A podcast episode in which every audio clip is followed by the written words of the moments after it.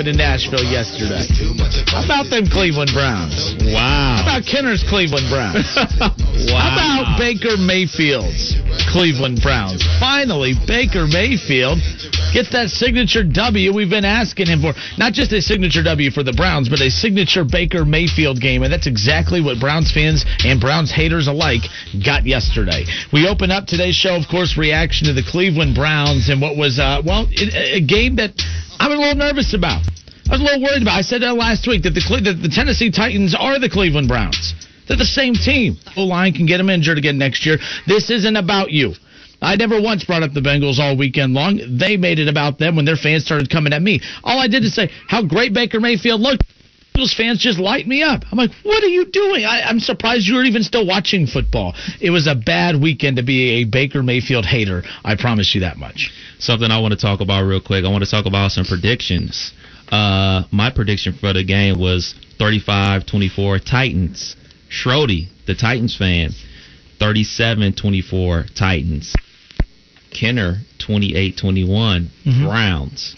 We were all wrong about the score. This was a high scoring game, a lot of points scored in the first half by the Cleveland Browns, a lot of points scored by Tennessee in the second half.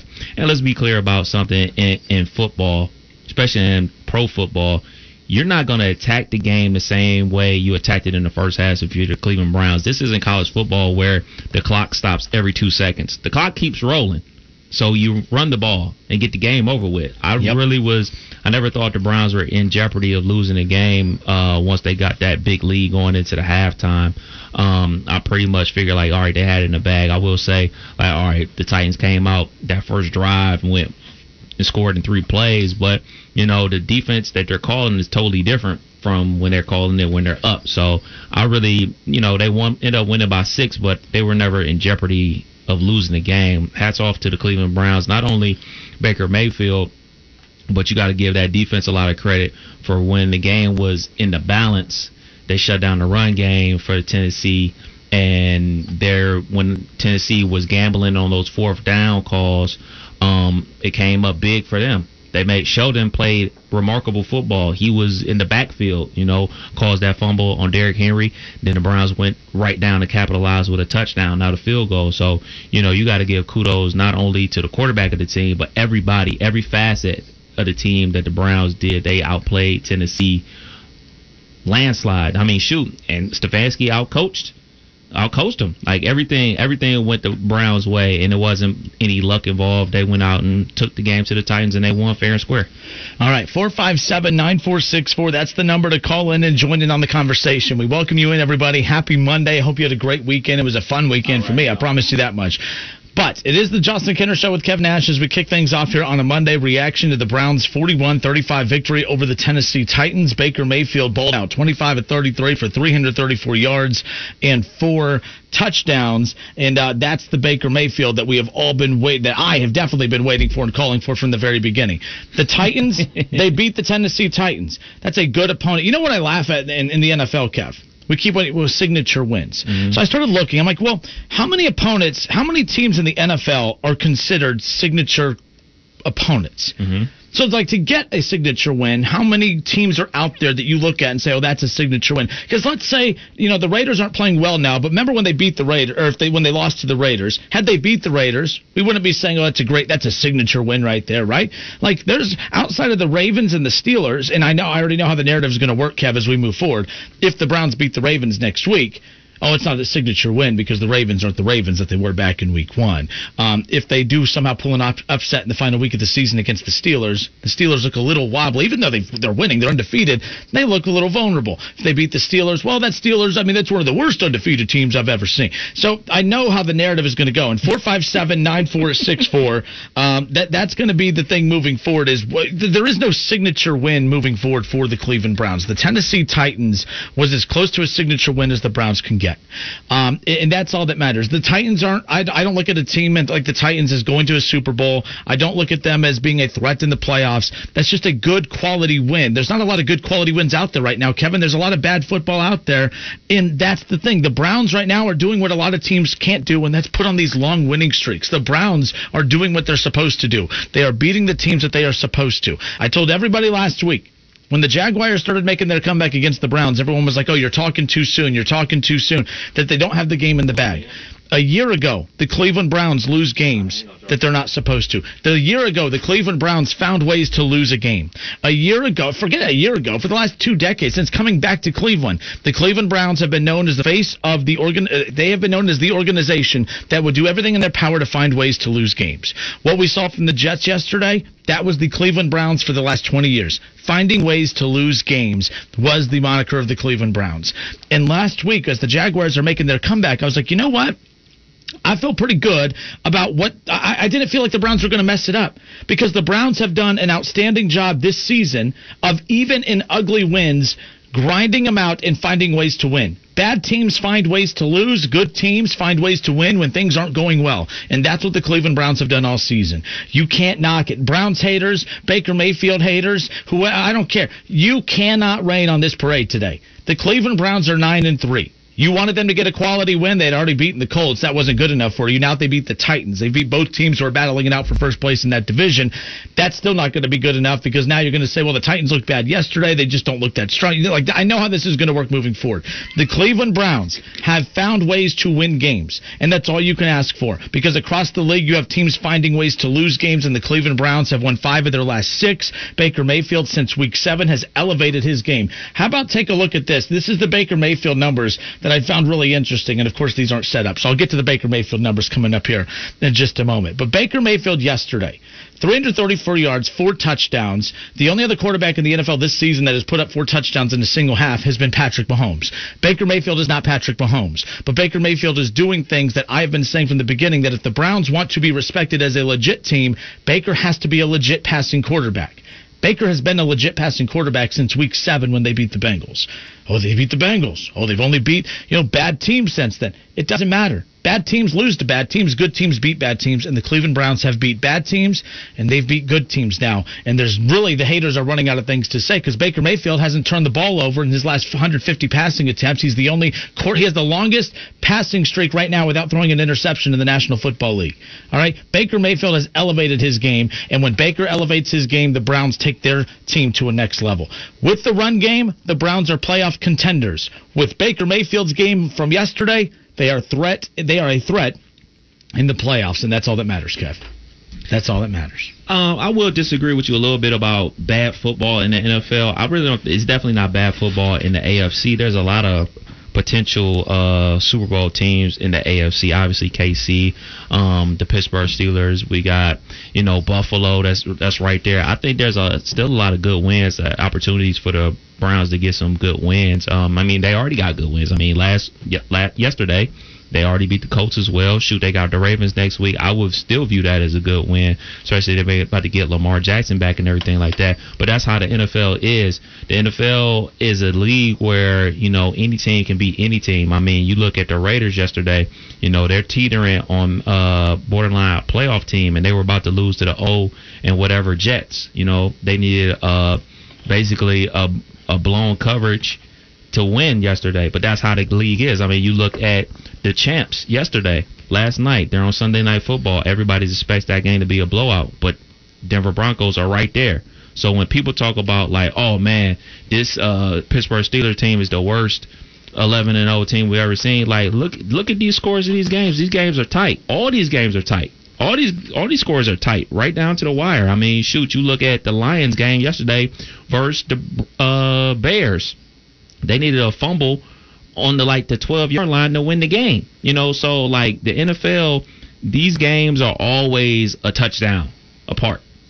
That's why Vegas makes a ton of money because people view these other teams like, oh man, you should blow them out. You should blow them out. They should be winning by three touchdowns, and then you go bet it at your local bookie, and they clean up on you. Most of the games in the NFL are within a touchdown, no matter who the team is.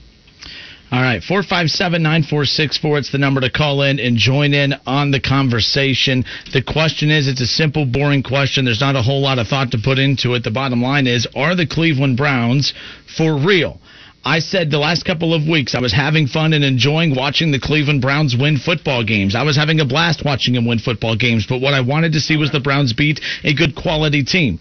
I thought when they beat the Colts that was a that was a heck of a win early in the season, but a lot has happened since they beat the Colts and they've beat up on a lot of bad teams or a lot of beatable teams since then. The Browns are a good football team, there's no question about it. The question is is are they for real? I was hesitant to say that they were for real until I got to see them play the Titans over the weekend. The reason is, is regardless of your opinion about the Titans, the Titans are the quality of team you're going to see in the playoffs. I don't think the gap between Buffalo and Tennessee is that big. I don't believe the gap between Buffalo and the Browns is that big. Um, the, the AFC outside of Kansas City, and I'm still going to give Pittsburgh the respect that they deserve for being undefeated this late into the season. We're going to find out at five o'clock. You know, we're going to see if they can continue their their streak going right now. They got you know Washington's not a great team, but really it's not about the opponent for the Steelers moving forward. It's about the you know as the streak keeps going, that becomes the opponent they battle each week. Is is that becoming Three part of the, the mental opponent for the for the Steelers later? So watching what I watched yesterday, the Browns didn't just prove that they that they deserve the resp- that they deserve respect. They belong. Like the Titans, that's the quality opponent. They could possibly run into them again come mm-hmm. playoff time in the first round. And the Browns have already proven that they, they could play their game. The Browns are the Titans. The Browns defense and the Titans defense, it's it's not great. It's just okay. The offense, it, they go as the quarterback goes. You know what you get with the run game. Derrick Henry to the Titans, Nick Chubb and Kareem Hunt to the Browns. That's why those teams have a shot every week. The Titans have a shot every week, regardless of who they play, because of the running game. Same thing for the Browns. But what's going to elevate the Titans and the Browns is quarterback play. And Baker elevated his game to a level yesterday that we've been waiting to see him do more consistently. Ryan Tannehill did not. That's why the Browns won yesterday, point blank. Let's go to the phones. We got Jerry. Jerry, how are you, sir? Congratulations to all you Browns fans. I don't care what anybody says. That was a good win yesterday. Um, you want to call it a signature win, whatever. You went on the road against a playoff team, like you said, someone you're likely to see again, and you beat their butts. And I mean, as far as the second half goes, look, man, you're up 38 to seven. You want to just chew clock, right? Even if you're running it three times, you're just chewing clock because you're you didn't give them enough time to score enough points to get back in it. So that's absolutely a great win for you guys. Well, see, Jerry, let me stop you there for a second. Beating the Titans yesterday, it's not that they beat the Titans that I'm excited about. It's the way that they did it. Because up until yesterday, Baker has not proven that he can play have a game like that against a quality opponent. And I'm going to go to the Facebook feed real quick with you on the air, Jerry. Doug Toby says it's a good thing you weren't a general manager, Kenner, because uh, six or seven weeks ago you were shopping Baker Mayfield. You might have amnesia about that. We might have to ask Kev. He'll probably remember. I remember it, and I just opened up the show, Kev. I looked right at you. I said at the beginning of the season I had doubts about Baker Mayfield because I feel like the run game is good enough to make the Browns a playoff contender. Any, I mean, if you have a good run game, every team has a shot. But the difference is you look at the teams that have a shot to win a Super Bowl, they all have great quarterback play. If you don't have great quarterback play, you're not in that conversation. So yes, about a month and a half ago, I was preaching that the, hey, if the rate, if the uh, Falcons are looking to move on from Matt Ryan, the Browns really need to seriously consider it because if you can't win with Baker Mayfield dropping back 30 plus times a game to give you a shot, then I'm not confident in the Browns no matter how many wins they have this season come playoff time. But what I saw yesterday, that's the type of play from Baker Mayfield that'll win you playoff games. So yes, I'm acknowledging I said that weeks ago, and I'm not backing. I'm not backing away from that. Baker Mayfield improved his game. Now my stance has changed. It's how you do it. Well, let's give credit to your head coach, who is You mean the coach a- of the year?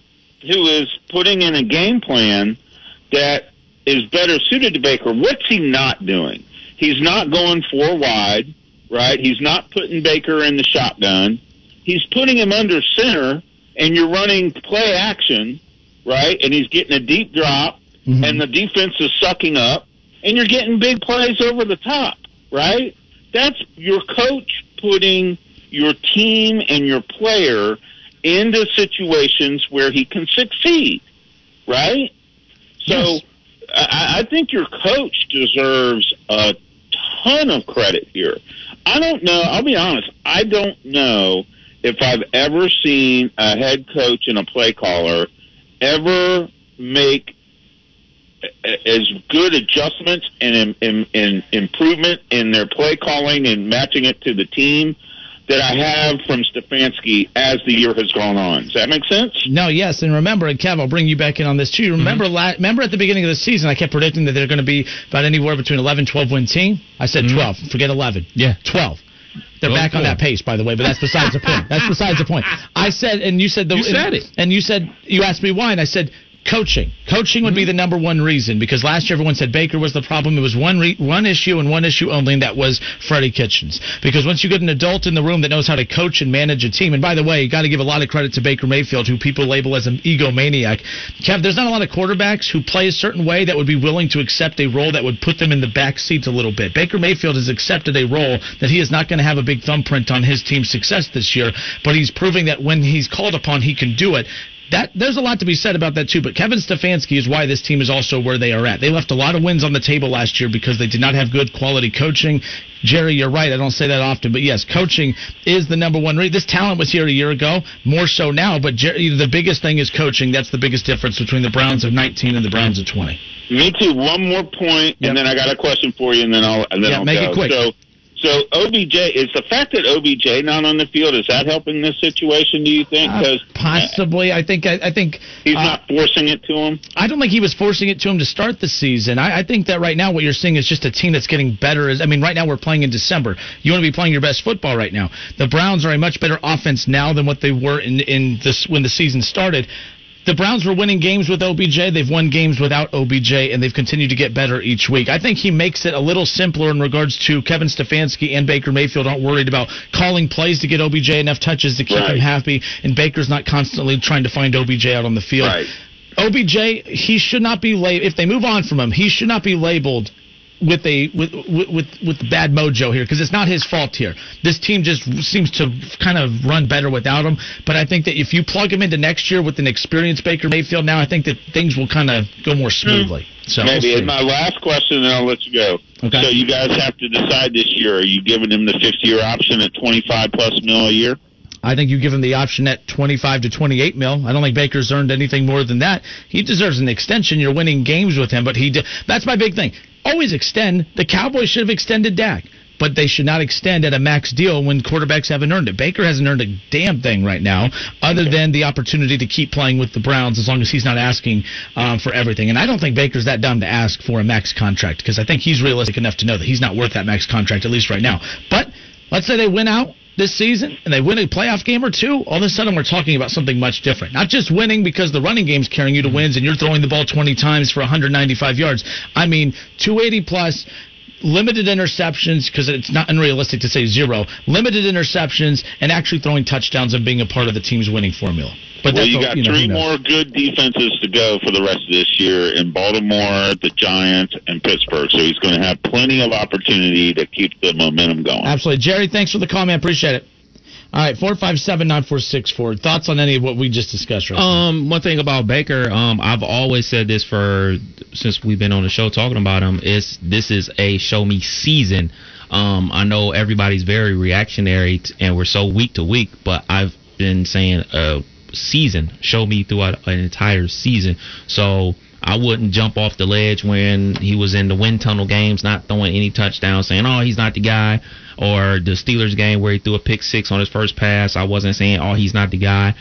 And I'm not going to say he's the guy after the Bengals game, and I'm not going to say he's the guy after this game versus Tennessee Titans. I agree with you. I Yeah. think that the organization has said like you have to show me throughout a whole entire year, and we'll reevaluate at the end of the year, and uh, probably at the end of the year you'll come down to a situation where Baker is probably you know he's gonna probably bet on himself. Like he seems like that type of guy that has the, all the self confidence in the world that he can overcome everything and play to you know maximum potential. So I wouldn't see anything wrong with him betting on himself. So getting like a franchise tag next year and then try to go for the big bucks the year after that. So that's how I view it. I view it as a situation as, you know, we're going to reevaluate after the season. The season is not done. The Browns are in prime position to make the playoffs.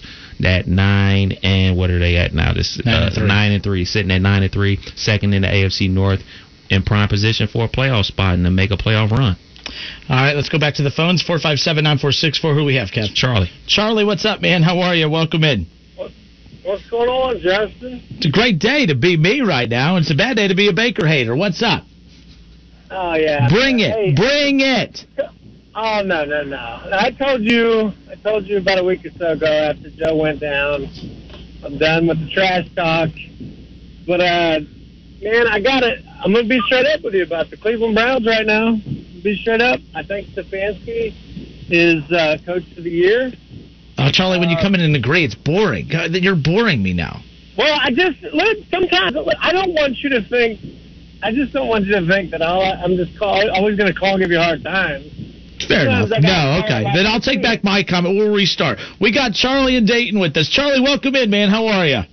We're restarting. Good. All right, all right. All so, right. no, Kevin Stefanski's been fantastic. I mean, I think you know right now all eyes are on Baker. It wasn't about how what Kevin Stefanski did with the Browns. I think the front office wanted to see how was he going to come in and coach up their number one pick from a few years ago. He's done about as good a job as any new coach around the league handling a new pro or a new young quarterback like that. You know what's so crazy is, as good as he is, the guy he's up against for coach of the year is freaking Bill Belichick, man. I mean, Bill Belichick? Just like that put hanging 45 on Chargers. But anyway, that uh, that trick play you guys ran with that offensive lineman for the touchdown. Mm-hmm. Uh, that's my favorite play of the year. That was that was the trickiest of trick plays. Like I, that was awesome, and that's the kind of stuff you guys can do. And, and Pittsburgh is like the kings of running like sneaky little trick plays. You got to have them in your in your playbook. And so to see Cleveland kind of doing that stuff, I think what's going on right now is the slow rebuild of Baker Mayfield's confidence because it seemed like they kind of just let him cut it loose a little bit yesterday. And man, you know, Yeah, I, I saw it against, huh? Charlie, keep in mind too. I'm glad you brought that up because that terrified. Like yesterday, Baker's game yesterday terrifies me because the thing is, Baker's capable of that. But Baker, I'd be seeing. This is where people are going to get annoyed with me. I was calling at the beginning that hey, we need to see more of that, and now I'm afraid to see too much of that moving forward. They still need to make sure the run is the central focus of that offense. The reason Baker could do what he did yesterday is because all the attention was focused on the run. The play action was there yesterday. If they go out, if Baker goes out and tries to Patrick Mahomes the Ravens defense next week, the Browns are in trouble. They need to make sure that they don't get too like they're excited, they have momentum going, that they don't try to unleash Baker on the Ravens. They need to slowly unleash Baker on the Ravens and let the run game still be the focus, right, Kev? Like it's kind of like in Yeah, basketball. that's, that's that's that's on coach. That's You on know. the coach. You know. No, that's what I'm not- saying is I hope that Baker that's not. Baker not out here drawing up plays in the sand himself. He's getting it radioed into his head. Say, hey, we gonna run counter right, counter left, uh, or are we gonna play action whatever pass. He's running the plays that are called. He ain't out here. Out here, Aaron Rodgers drawing up plays in the dirt, calling the offensive line at, at, the, at the scrimmage. You know what I'm saying? He's not calling lines at the at the game. You know, he's he's running the offense that he's told to, and he's executing that, and is getting victories, and that's the most important thing. Yeah, I I just wonder if after all is said and done, and I think the last caller might have touched on it, is is the line going to forever be when Odell Beckham went out for the year? Like, is it from here on out? Like, the Browns have established their identity, and they should like.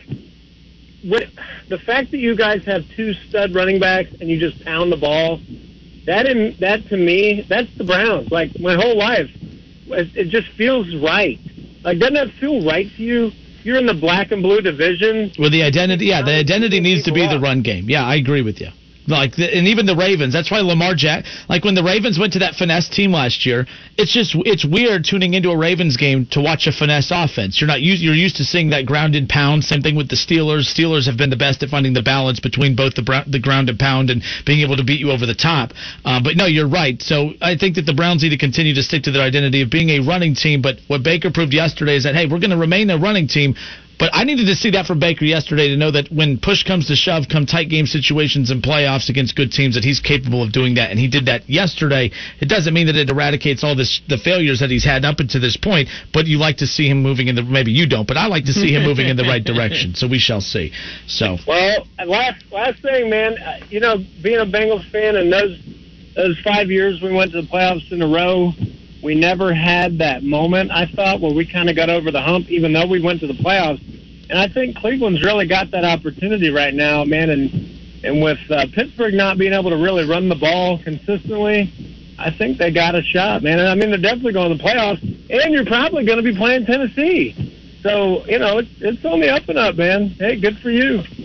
all right, man. Good hearing from you. We'll talk later. All right, we'll see you. How about Charlie? How about that? See, by the way, You feel good. I was thinking yesterday. I was thinking of everything possible. See, that they were going to say about Baker's game yesterday. Because after, I will never forget, my blood pressure was boiling after the Bengals win, which wasn't a big win. It was just a big performance from Baker that year. I couldn't even enjoy it without everyone crapping all over Baker. Oh, it's only the Bengals. It's only. I'm like, no, no, no, no, no. I don't want to hear that. I don't want to hear that. Yesterday, I feel pretty good about it. Um, so there's that. Now, keep in mind, earlier I was talking about uh, the numbers for Baker Mayfield, and when you look at you know everything that he has done up until this point, like I keep feeling like Baker has struggled throughout this last month and a half. But when you look at what he's been able to accomplish, Kevin, how about this? This is from ESPN's Jake Trotter. Since Week Seven, that matchup against the Bengals. Baker Mayfield ranks third in the NFL in yards per passing attempt, trailing only uh, Deshaun Watson and Patrick Mahomes. Baker is sixth in QBR during that stretch, and the Browns are five and one. Since the interception against Cincinnati, remember that play that Baker that OBJ was injured on, Mhm. and that pick wasn't even Baker's fault. That was like kind of you know bobbled all over the place. Baker Mayfield has 11 touchdowns and zero interceptions. We're heading into week 14. He has not thrown an interception in seven weeks, in more than a month and a half. Baker Mayfield, outside of outside of last year, Jameis Winston, the next big guy that everyone made a joke about with the turnovers was Baker Mayfield. Mhm. He's, you know, he had that fumble yesterday, which was crucial. I'm not going to sit there and ignore that. That was that was bad, and I was so bummed because I'm like, he's had such a masterful game. Of course, I was waiting for people to jump on that.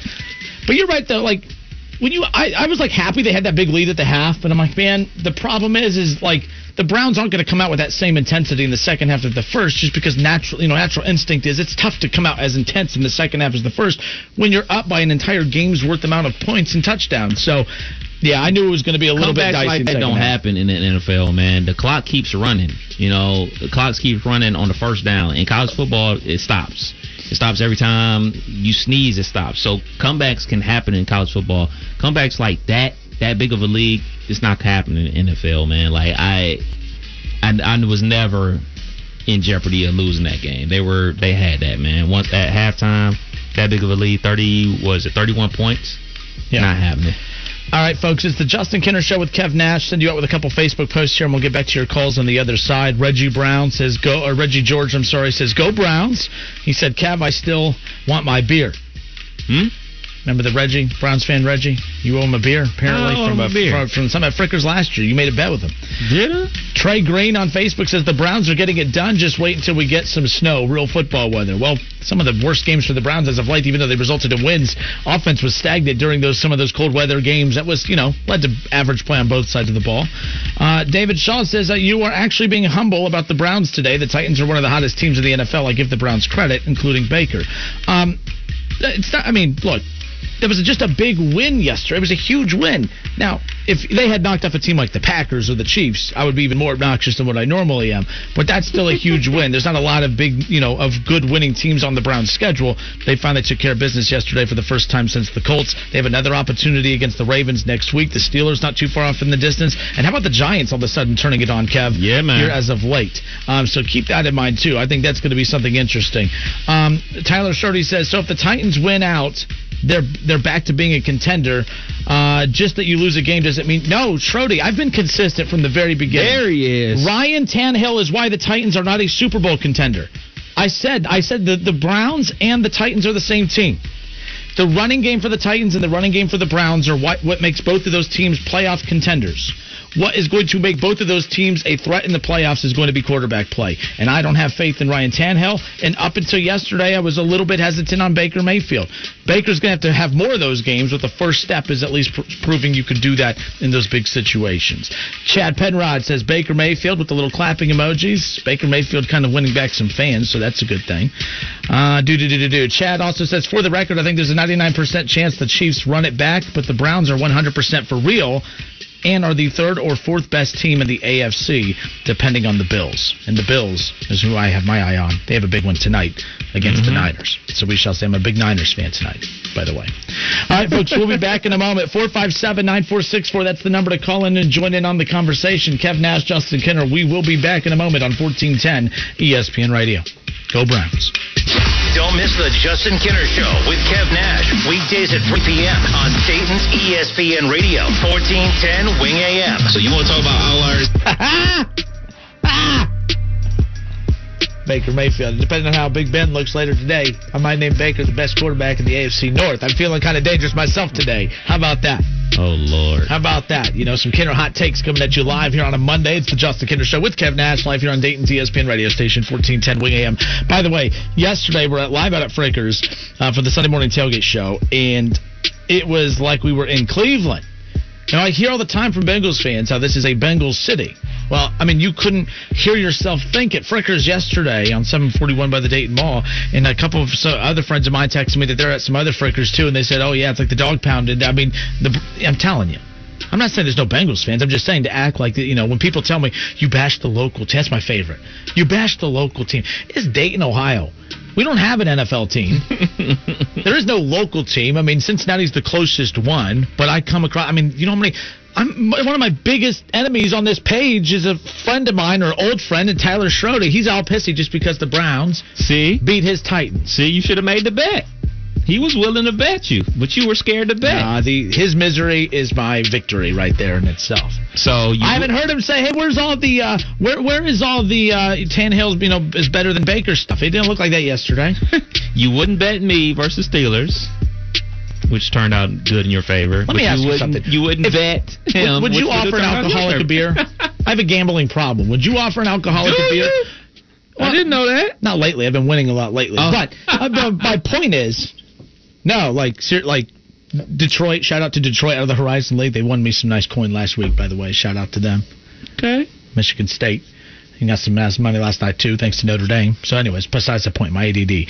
Uh, you know, oh, so uh, let's go back to this too, because I was waiting for this. Chris Schultz says, "Are the are Browns fans concerned that they only scored three points in the entire second half yesterday?" Uh, no, I'm not concerned whatsoever. Look, the, the second half was a completely different ball game for the Cleveland Browns. Like that's why I told you earlier. By the way, it's not an excuse. I don't like that they only scored three points in the second half, but Right. it wasn't a normal football game in the second half. When you have a significant lead like that in the first, it's hard. You don't have the same offensive or defensive approach to the second half. Your goal is to try to take as much time off the clock as possible. The Browns looked a little sloppy in the second half, but I promise you, you take the Chiefs and give them a four touchdown lead in the first half, they're not going to look as crisp either in the second half. Maybe they put more than three points up because it's Patrick Mahomes. But let, give me a break.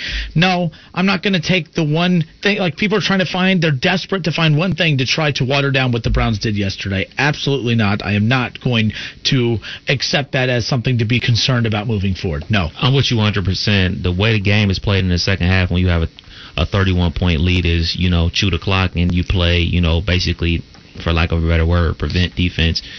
Uh, Tennessee's going to score the ball, but the object of the game is to make them score the ball with a lot of time coming off the clock. And that's what the Browns did outside of that first drive of the second half where Tennessee scored in three plays. Everything else, you know, took up a lot of time on the clock. So the Browns did their job. They executed. You know, obviously you want to score more than three points. You want to score, shoot, you want to equal the half that you just had. But realistically, that's not how it's going to work.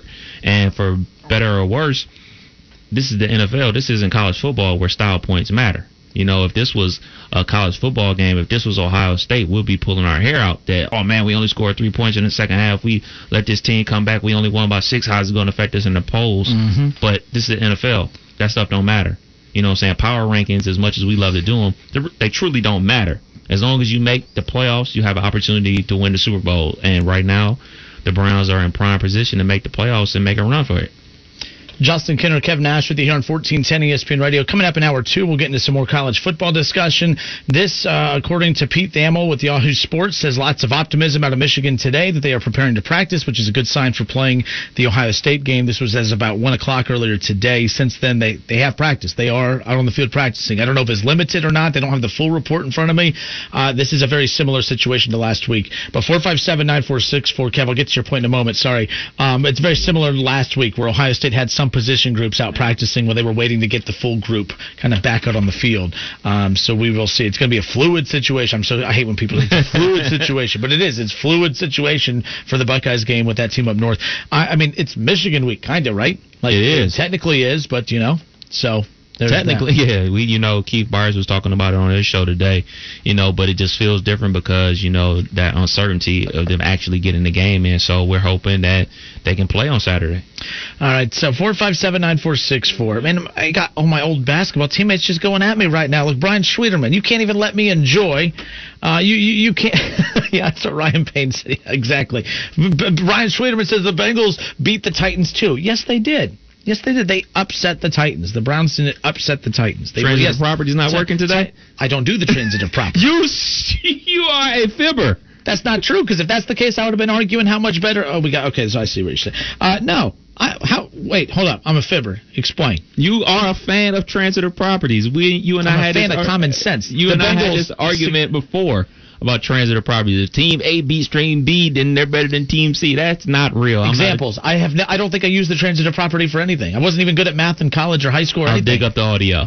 See, because you don't have examples. You can't sit there and I'll dig up the audio. Because apparently, you, but you made it sound as if there was an example that has just been weighing so heavily on you that you had it ready, like receipts. You had this receipt. You don't have We ha- you see this machine right here? It Uh-huh. records everything we say. Not every time. Sometimes the internet's down. Sometimes you know nothing works in this damn place. So I highly doubt that you can go back and find it. Touche. So I'm just saying, but I'm sure. I'm sure. Aye, aye. All right. Uh, Tyler Schroeder says uh, Titans Browns in the playoffs. I'm ready for it. I'm I'm telling you right now, like the AFC playoffs are going to be fantastic until the Browns lose, and then I'm going to check out and then move on to basketball season. but until then, DoorDash Ray, what is up, my friend? How are you, sir? Woo! How about the Browns yesterday? How about the Cleveland Browns, man? How about your Raiders getting lucky yesterday? Lucky. Eh, Gregg Williams got fired right I after saw that. The Cleveland Browns, I you mean, know. Well, yeah, but the first two downs right there, they had everybody back. They had they were covering like they should have done. And trust me, my wife and I are both thinking, "Oh my God, we're going to win this game." They have one person, no deep safety. Man, how awesome was that? But no, listen, as a Browns fan, Justin, you you hoot, you holler, man, you have a good time with this because as a Raider fan and as Browns fans know, it's been a long time since we've been in this position. So I know you got the Ravens coming up, dude. Look, don't fret that. Don't worry about it. Hopefully, we're both going to get in these playoffs this year. And like you just said, AFC playoffs are going to be an adventure this year, man. And I'm loving every minute of it. And look, I look, I don't, I would never normally tell a Browns fan, "Hey, good job," but look, I'm just on board with you guys this year because I know how it feels to having losing team year after year after year. Let's enjoy this ride. Let's have fun with this. And I'm pulling for you guys. I really am. Now you guys are making it hard today. I've been taking shots at you guys before you even get any word out, and then you guys say nice things about the Browns. Can you tell I'm a little? You could tell I'm a Browns fan. I'm always on the mm, defensive mm, mm. because poor Charlie called in earlier to actually say something positive about the Browns, and I made sure to take a right and a left hook towards him, and then he was saying nice things. We had to reset the call, so I take back my Raiders jab at you. You know that wasn't a lucky win. That was a good quality win. So we're starting Yeah. over. Good job. With this thing though, here's the thing though. You got the Ravens. We have the Colts coming up this week, and both these games are huge for us. So we'll see how good we are. Um, you know what I mean? Oh, yeah. I, I think I think we're going to be just fine. But let's not get too excited. But hey, let's have fun with this because I'm excited just about these wins and now we're we're stacking them up. Uh, Past, past years, look, we're we're lucky to win four or five games. This year, I'm just having fun. So I'm on board with you guys. I'm pulling for you this week. Love you guys. And uh, have a good day. We'll talk to you later. DoorDash Ray, take care, buddy. Appreciate the call. 457 9464. All right, I'm going to try and be calmer headed now moving Yeah, forward. man. People being nice to you. You can't I'm even not used it. to it. You can't I'm even telling accept you, it. I told you before, when people come up to me out and about and say nice things to me, like I, I it's like I'm almost like wanting people to come and say, "Oh, I hate you. I hate your show." You do. Thank you. And I, but like it makes me happy for some reason. But then when people come up and say, "Man, I love the show," you know what I always say? "Oh, I'm sorry." Like I'm like I don't know what I'm supposed to say. I'm not I'm not used to you know people saying nice things about me. Today, some guy said today because he didn't like where and we're going to get to our college football playoff polls in a moment. I had the Bearcats too low on my top 10 apparently because this guy right away oh you know you're the worst. Uh, he said i'm the worst and he said that something about me looking like santa's elf and i'm like oh a short joke. How original. I told him i was overweight. Make sure to get the fat joke in next time too. I mean my goodness. And you know it is what it is bottom line you know but i'm just saying people get so angry about that stuff. Who we got up next? We got Reggie. browns fan reggie. Reggie what's up man All right, go Browns. Go Browns. See, I like that. A little bit more. You're saying it with your chest this week. I like it. Lots of confidence. Okay, it's just so- oozing out of you. I like it. All right, so first of all, I'm going to get this off my chest now. Yeah, that bet was from last year. Okay. Now, to make this easier, you can just, you know, just, you know, forward me like ten bucks, and now just call a deal, and I'll just buy the beer. You know, that just ended like that. You want to just go with that? I got, I'm trying to remember what the bet was because I'm not like the It big gambling person. See, he accused me of de- transitive property. He couldn't remember either. He can't remember I nothing. definitely got you once the world opens back up and everything like that. I got you. Don't what, what we drinking on? It is Bud Light. Bud Light. See, I can't even remember what you Browns drink, game dog. year. Yeah, yeah, Bengals Browns game from last year. Got it. So um, that, but then also, you know, yesterday's game, you know, I was I was sitting here, I was hyped, you know, watching everything Baker was doing. He was doing smart plays and everything. Running, they kind of stopped the running game a little bit, but you know, it kind of sort of picked up. But you know, I look at it to where defense defense was okay, could be a little bit better. You know, Myles Garrett just coming back, but he did get a sack yesterday. Um, a lot of teams. I told I told y'all guys, this team is a sleeper team. You know, especially when it comes to the playoffs. Well, when they've been winning by like ten to seven and stuff, they've been a very sleeper team. They've been boring to watch the last couple of years. Yeah, they were finally exciting a couple of weeks in a row. But here's here's the thing about this team. Come to the playoffs, they're going to be that sleeper team. You know, depending on who they get, if they're going to be very quiet and sneak their way through. Mm-hmm. And a lot of people going to be shocked and surprised about that because one, we're about to end that longest drought at 18 years, and then second, second of all, like like you said earlier, that Frickers, you know, that Frickers there, we've been changing it to a Browns location. You know, for the longest, it's all been Bengals and everything like that, but that's a Browns location now. You know, you might have a little few other teams here and there, but that's a Browns location now. I'm with you know, you know, you look at to where either myself, Steve, are there or whatnot. Oh, Reggie, real quick, I got to interrupt you because a typical Bengals fan here. I mean, typical, just typical. I mean, my goodness. You know, if- Chris Schulp, I mean, come the playoffs, the Browns will be one and done. This is the same guy a year ago. They won't win anything with Baker Mayfield. Now they're winning games, other in the playoffs. They won't win a game in the playoffs. The The Browns will win the first playoff game. They won't win game two in the playoff. The Browns will win a Super Bowl. They won't win back to back Super Bowls. Browns going to win 10 straight mother effing Super Bowls. They won't win 11 straight Super Bowl. Chris Schulp, Schulp, Schlop, whatever the hell we called you, go away. I don't need that negativity on today. It's a good day. The Browns are nine and three and going to the playoffs. They haven't clinched it yet, but they're about to. Butch, by the way, the Bengals yesterday officially have been mathematically eliminated from the playoffs. Just thought I'd throw that out there. that, that is interesting. Absolutely, Reggie, go Browns. Go Browns. Good stuff. Browns nine and three, baby. If it wasn't for the stupid Steelers having this weird, like the one year that the Browns decided to play really good football, the Steelers like the worst undefeated team of all time heading into December. It's unbelievable. I can't wait for when Washington beats them and then the Browns are within two games as we head into the final four weeks. That's going to be interesting because the Brown, the Steelers are going to lose to the Bills coming up in a few weeks. That'll be loss number two, and then it might set. It's going to set up something kind of interesting come that last week of the regular season. I cannot wait. Why you Just saying. staring at me, man? Because you're a Steelers fan, and I feel What bad you for want me to do? You've I, been, I, cruise, you've been I on don't- cruise control. I'm. I don't All play. of a sudden, like I you're driving, root. you look in the rear view, you're like, What's that? Who's that coming up fast on me? And you keep driving.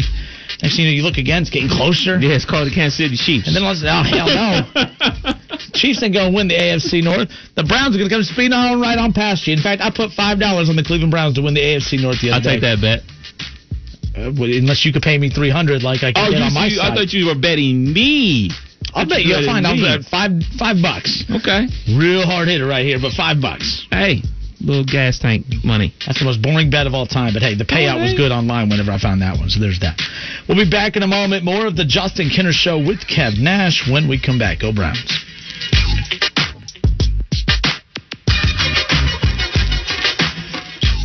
Access to a world of exclusive entertainment, including ad-free music channels for every genre and decade. You can also hear your favorite sports, comedy, talk, and news. Plus, you can stream with the Sirius Show live here on ESPN Dayton. I wasn't gonna let you get it twice. Well, there's that.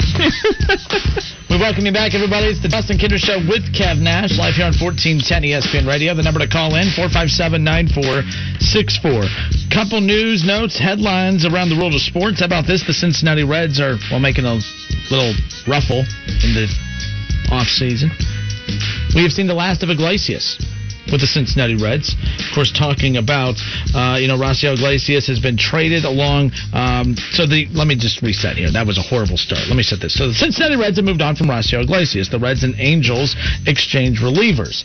The Cincinnati Reds, according to Nick Krall, their new general manager, announced the acquisitions of right-handed pitcher Noé Ramirez and a player to be named from the Los Angeles Angels for uh, for An- of Anaheim for right-handed pitcher Rocio Iglesias and cash.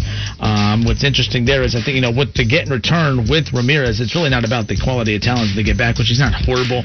Um, but it's. I saw so many people angry today about the Reds moving on from Rocio Iglesias. I've been here. Reds fans have been blowing Rocio Iglesias up on social media for the last two years because you just he makes you hold your breath every time he's in in late game situations. Now he did improve towards the tail end of this past year, which was a part of the, that final run that put the Reds in playoff contention. But the Reds have finally moved on from him. Here's why I'm not going to panic. I saw Mo Egger tweet out earlier today. Well, you can't, you know, can't knock the, you can't knock, you can't say the Reds have a bad bullpen when they don't even technically have a bullpen right now. They've moved on from a lot of their bullpen guys this offseason. I'm not going to panic. I think that they're reshuffling some things with trying to set up some money to be able to go get a Didi Gregorius to potentially get that trade pulled off for Trevor Story or Lindor. I think it's a long shot right now. I mean, I, some reporters are saying that the Reds are just they're trying to dump as much money as possible. That the talks of them potentially moving Sonny Gray is real. Wow. That they are heavily trying to load up the farm system again. And I said, see, this is why the Reds frustrate me. If you're a Reds fan, it's like you got to kind of deal with this cycle of they're going to go all in to load up the farm system, build up for a couple years, be competitive for one, two, or three years.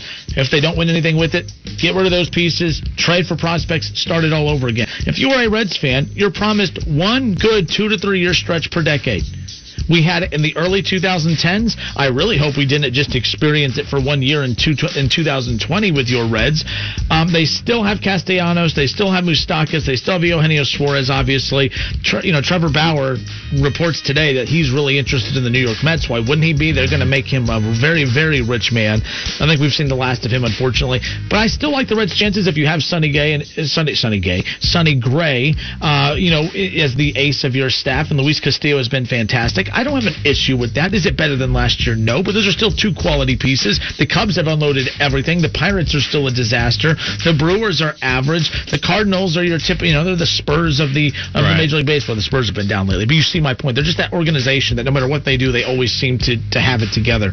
The Reds are still okay. I'm not going to freak out about moving on from Iglesias until I figure out what the big picture plan is as far as attacking the shortstop position.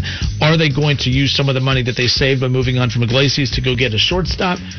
We shall see. But isn't that how most baseball organizations work? They, you know, they go on their little run or whatever, and then once it does or doesn't work, they tear everything down and try to rebuild. Outside of what the Red Sox and Yankees and the Dodgers, like I think that's everybody's move. I think they just depend on It's the a- guys but that it's a they small hire. market. Yeah. But the small, but I'm just saying from the stand 162 game season. The other reason I think he's going to make bank right now and cash in on it, Kev, long term, is because I think Trevor Bauer probably knows, just like Steve said, he may not have done that for a full 162 game Right. season. So the fact that you were able to have that great year in a shortened season, it could be fool's gold for a team out there that's willing to pay him. I like Trevor Bauer. His personality drives me nuts. It's too much me, me, me for, for baseball. But you know what? Big picture, I think that's what baseball needs. But that's an argument for later. I don't think he's not coming back to the Reds. He's going to get a longer term contract, and I do believe um, that that could potentially be um, the New York Mets. When the Reds had him right after the the Cleveland trade, he was over. Uh, he had a ERA over six. Oh, absolutely. Marty Brennaman came on the show and absolutely ripped him. Um, Bauer couldn't stand Marty Brennaman because Marty Brennaman was really critical of Trevor Bauer um, for that one half season he was with, you know, the back half of that season after the trade uh, with Cincinnati, went after Marty Brennaman, saying that the worst part about baseball is critical announcers. Well, Marty Brennaman, who joined me on the show over the summer, said, "Well, Trevor Bauer knew better than anybody just how critical I was because his ass was in the dugout by the third inning after getting his ass handed to him." That was Marty Brennaman saying that. Those two went back and forth; they couldn't stand each other. So, yeah, Bauer's introduction to Cincinnati wasn't great. Who do we have, Kev? Four five seven We got nine four Keith on the six four. line. Keith, welcome in. How are you? What's going on, Jess? How you doing, sir? Good. Yourself? My question is, I'm good. Why are the Reds like this? Like, I think I look at. I'm a St. Louis fan. Been a St. Louis fan forever. Like, St. Louis doesn't have these. They, it's the same market pretty much. Neither team is like Yankees or Red Sox. Mm-hmm. But St. Louis consistently stays. I mean, they get seven out of ten years. Like I say, the Reds get two out of ten. I don't understand why. Like, they have the market. There's plenty of people around this area, Kentucky, West Virginia, who love the Reds. They're never good. Like more than like, like say, a year or two. It's just I don't understand. I really don't understand it. 47 years old. I'm like, why do why can't they be good? Like at least half the dang century. I mean, uh, decade. I do believe, and I feel bad for the Castellini family for this. I do believe that they had financially got their franchise set up to where they could have been a little bit bigger players in the free agent market. They proved it last year.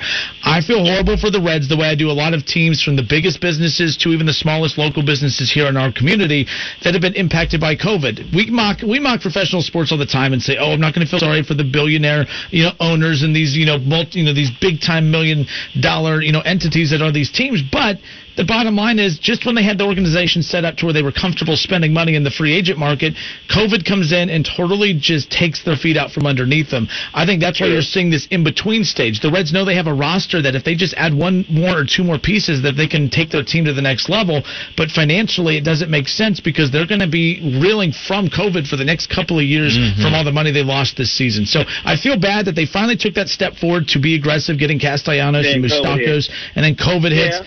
But at the same time, fans aren't going to be as understanding, and I think that that's they're stuck between a rock and a hard place. They got to do what makes sense business wise for them. But I've always argued, is pissing off your fans good business? And it always seems teams always seem to go in that direction and just say deal with it, and there's nothing we can do about it. We can't, we can't say Another we're thing- just not going to go to games anymore because COVID's already made that decision for us. So. Yeah, it goes like you know game anyway. And one thing I was going to ask, I didn't get to listen to any of the show because you know that whole work thing mm-hmm. interrupts the start, start of the thing. What what about Gregg Williams yesterday? What defense? What call was that? We're going to blitz everybody and just blow. I mean, it, that's the definition of tank. Well, here's why I have one- no problem. I have no problem with what he did because what he's Oh, doing is what the team's been doing all year, trying to lose. Why does Adam Gase still have a job? Because the organization they- they're keeping Adam Gase in that position because he's actually doing what they want him to do, and that's continuing to lose games. That's all Gregg Williams was doing. Hey, man, we're about to screw this up and win it. What? I mean, the players has got to be like, oh, I'm sick of this. Like your young, your young players. I mean, they're like, man, I don't want to play with these guys. And those guys are garbage. Do you remember? Did you ever watch the movie Semi Pro? Yes, yes. Do you remember when, when when Jackie promises everyone corn dogs if they score over 100 points, and and Jackie's telling Vakitis don't miss the, or don't make the free throw, don't make the free throw, and then he makes the free throw, and he goes, "Dang it, Vakitis!" and then he goes off on him because that that's what I feel like Gregg Williams, like they were telling Gregg Williams, "Don't hit the free throw, don't hit the free throw," and he actually listened. Everybody. Yeah. Everybody. corn dogs, Jackie, corn dogs for all these people. That's what that reminded me of yesterday. They were Jackie Moon was telling Gregg Williams, "Lose us this game, damn it. We don't, we can't afford to win." That's exactly what happened yesterday. I was just watching that like, okay, Ruggs. Ruggs doesn't do much of anything. I mean, he's just fast. And what do you think they're going? I was just like, wow. As a Browns fan, I was like, damn it. I want the Raiders to lose as much as possible because that just increases the Browns' chance of making the playoffs. And I'm like, Adam Gase and Gregg Williams just beat this. It's Uh, unreal. it was rough. And Adam Gase wakes up employed today. Good for him. Good yeah, for him. But paid. he's doing a good job. He's doing what is on his, you know, job Exactly. description. Lose games. But hey, great hearing from you, man. Go Appreciate Browns. it. Go Browns. Good stuff. 457 9464. Justin Kinner, uh, Kev Nash with you here. But yeah, the Reds, I don't know. I'm not. Everyone's freaking out saying they're having a horrible offseason. I don't think they're having a horrible offseason until the offseason's over, Kev. We like you can't say they've had a bad offseason. Well, they didn't re-sign Trevor Bauer. We all knew they weren't going to be able to re-sign Trevor Yeah, Bauer. he's not coming back because somebody's going to give him nearly three hundred million dollars. Mhm. So the Reds weren't going to do that. They're not in the position to do that. So it is what it is. The You Reds- just chalk it up as a loss. keep in mind the situation changed. The Reds did not trade for the best pitcher in baseball. Right. He ends up leaving the Reds as the best pitcher in baseball as of right, Right. now. Gerrit Cole's pretty damn good. He was just mm-hmm. injured, but you see what I'm saying. My point is, is that the circumstances changed when they traded for Trevor Bauer. Trevor Bauer was supposed to just be a solid piece that they could put in the rotation. Now all of a sudden he became this The Gerrit. Cole-esque figure, and it's like he pitched his way. That's why as the season was going on and he was pitching better and better, Kev, I was bummed. I was like, uh, he's pitching his way right out of Cincinnati. By the way, if you really want to motivate someone to play well in Cincinnati, allow them to play well enough to get themselves out of Cincinnati because they know they ain't going to get paid there. But no, I don't think the Reds have had a bad offseason. There's not one thing that they have done that we didn't expect them to do. Now, if they trade Sonny Gray away, I'll be a little frustrated. I'll be a little frustrated. So, Aye, aye, aye. 457-9464, Justin Kinner, Kev Nash with you here. How about this one, Kev? Steve Cameraman on Facebook also says, off topic, but did you see my alma mater, Ohio University, with a 40 to 0 run on Cleveland State yesterday? Yeah, I saw that, man. Ouch, ouch, ouch. I know they got that one kid that's from Florida who was a a walk on basically, and now he's like one of the best players in the MAC, man. Crazy numbers, crazy. Like I was, uh, I saw the screenshot of that, and it's pretty remarkable. 40 to 0 run. A 40 to 0 run. In fact, what was the? I have it on my phone. I I did take a screenshot of it too, like you talked about, Kev. It was pretty impressive when you look at what the score was. So it was in the first half, or with a minute 27 to go in the first half, Kev. It was 46 to 25. Ohio had a lead over Cleveland State. Mm-hmm. 127 to go in the first half. In the second half, this run extends into the second half.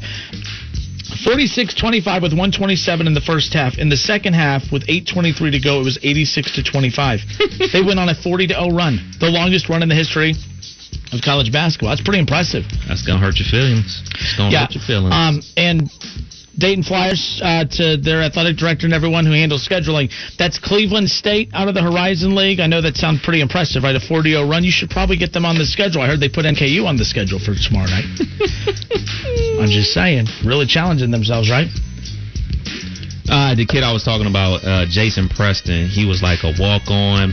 Basically, he went to uh, college as just a regular student, and then he went to a JUCO, and now he ended up at Oh, yeah. Ohio University playing ball on a scholarship, man. Pretty cool. Yeah, Keith Tolliver says Bobcats bowling, baby. I didn't know we had all these Bobcat fans in the area, so shout out to that. But yeah, 40 to 0 run. I've never seen anything like that. That that that's pretty impressive. Dennis Gates, the head coach of Cleveland State, does a great. Dennis Gates, by the way, does a great job. He was co-coach of the year last year out of that conference uh, with Scott Nagy from Wright State, by the way. Um, look, I don't know how good a team they have this year. It's easy to say they're bad. They're 0 2 right now. We don't know much about them. We don't know much about any team at this point. Right. Um, you have UD, who they're one and one to start the season. I've I've never seen a matchup more even than UD and SMU this past Saturday, Kev. I mean, it was mm. weird. Like they were so dead evenly matched up. Like it almost looked like a bad basketball game because they were like mirrored images of one another. They literally it was uncomfortable. They made each other uncomfortable. It was a fun game to watch. It came down to the you know final shot. It's unfortunate, of course, that you had uh, you know SMU come away with that win, but that's frustrating. Uh, a loss for them again. Jalen Crutcher, I still think trying to figure out his his role. We talked about him last week. I've argued before: did Crutcher make Toppin or did Toppin make Crutcher? I think we're right now two games in. It looks like Obi Toppin made Jalen Crutcher more comfortable on the floor, but.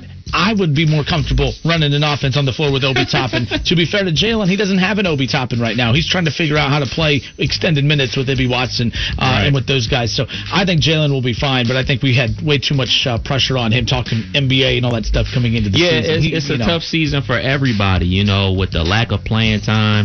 You know, you got to think about it. This isn't how it was back in the day where, you know, these college basketball players show up on campus in September with the rest of the student body and then they start practicing with their teammates like in October and everything like that. And then, you know, they're thrown on the court.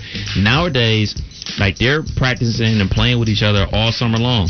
Like they got team workouts. Some some schools take trips overseas to play other professional leagues and things like that. And all these college basketball players have been robbed of that thanks to COVID nineteen. So just like in college football and in the NFL, it's taking a while for people to get their feet wet. It's going to take some time in college basketball as well, and us as fans, we have to recognize that and realize that that it's going to take a while for them to get their feet wet and get into the rhythm, and that's what basketball is. Basketball is a rhythm sport. Justin Kinner, Kevin Nash with you here on 1410 ESPN Radio. Speaking of the Dayton Flyers, they will be back in action tomorrow night, 7 o'clock at UD Arena. They welcome in Northern Kentucky out of the Horizon League, a 7 p.m.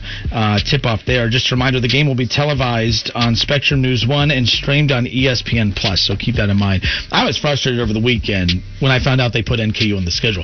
Flyers fans need to understand I can absolutely despise how they schedule and not hate the team. I don't hate the team. I truly despise the childish antics from that athletics department when it comes to scheduling Wright State. Like you're going to put NKU on. Here's what I need UD fans to understand. Just hear me out on this. I, I we need to split it down the middle here.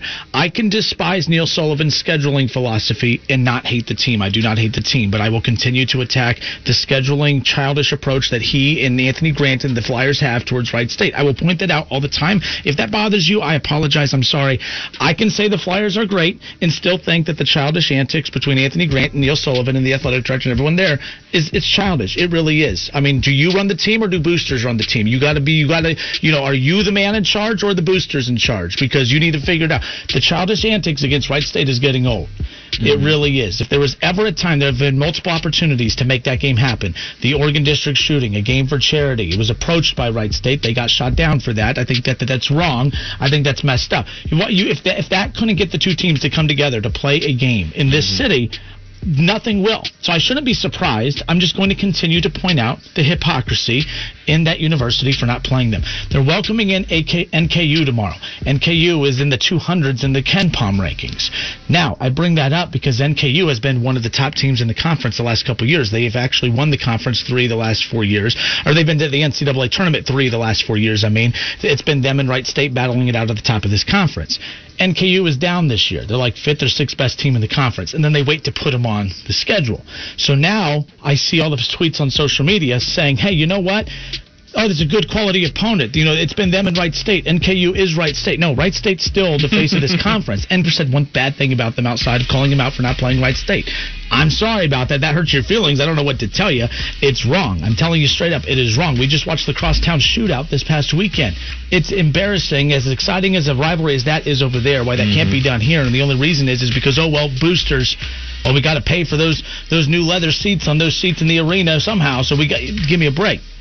That matchup needs to happen. I don't care if it's a, it's the same song and dance with me every day. I get it. People are tired of hearing me talk about it, but I'm going to continue to talk about it till the day that it happens. But we had Anthony Grant on the show last year.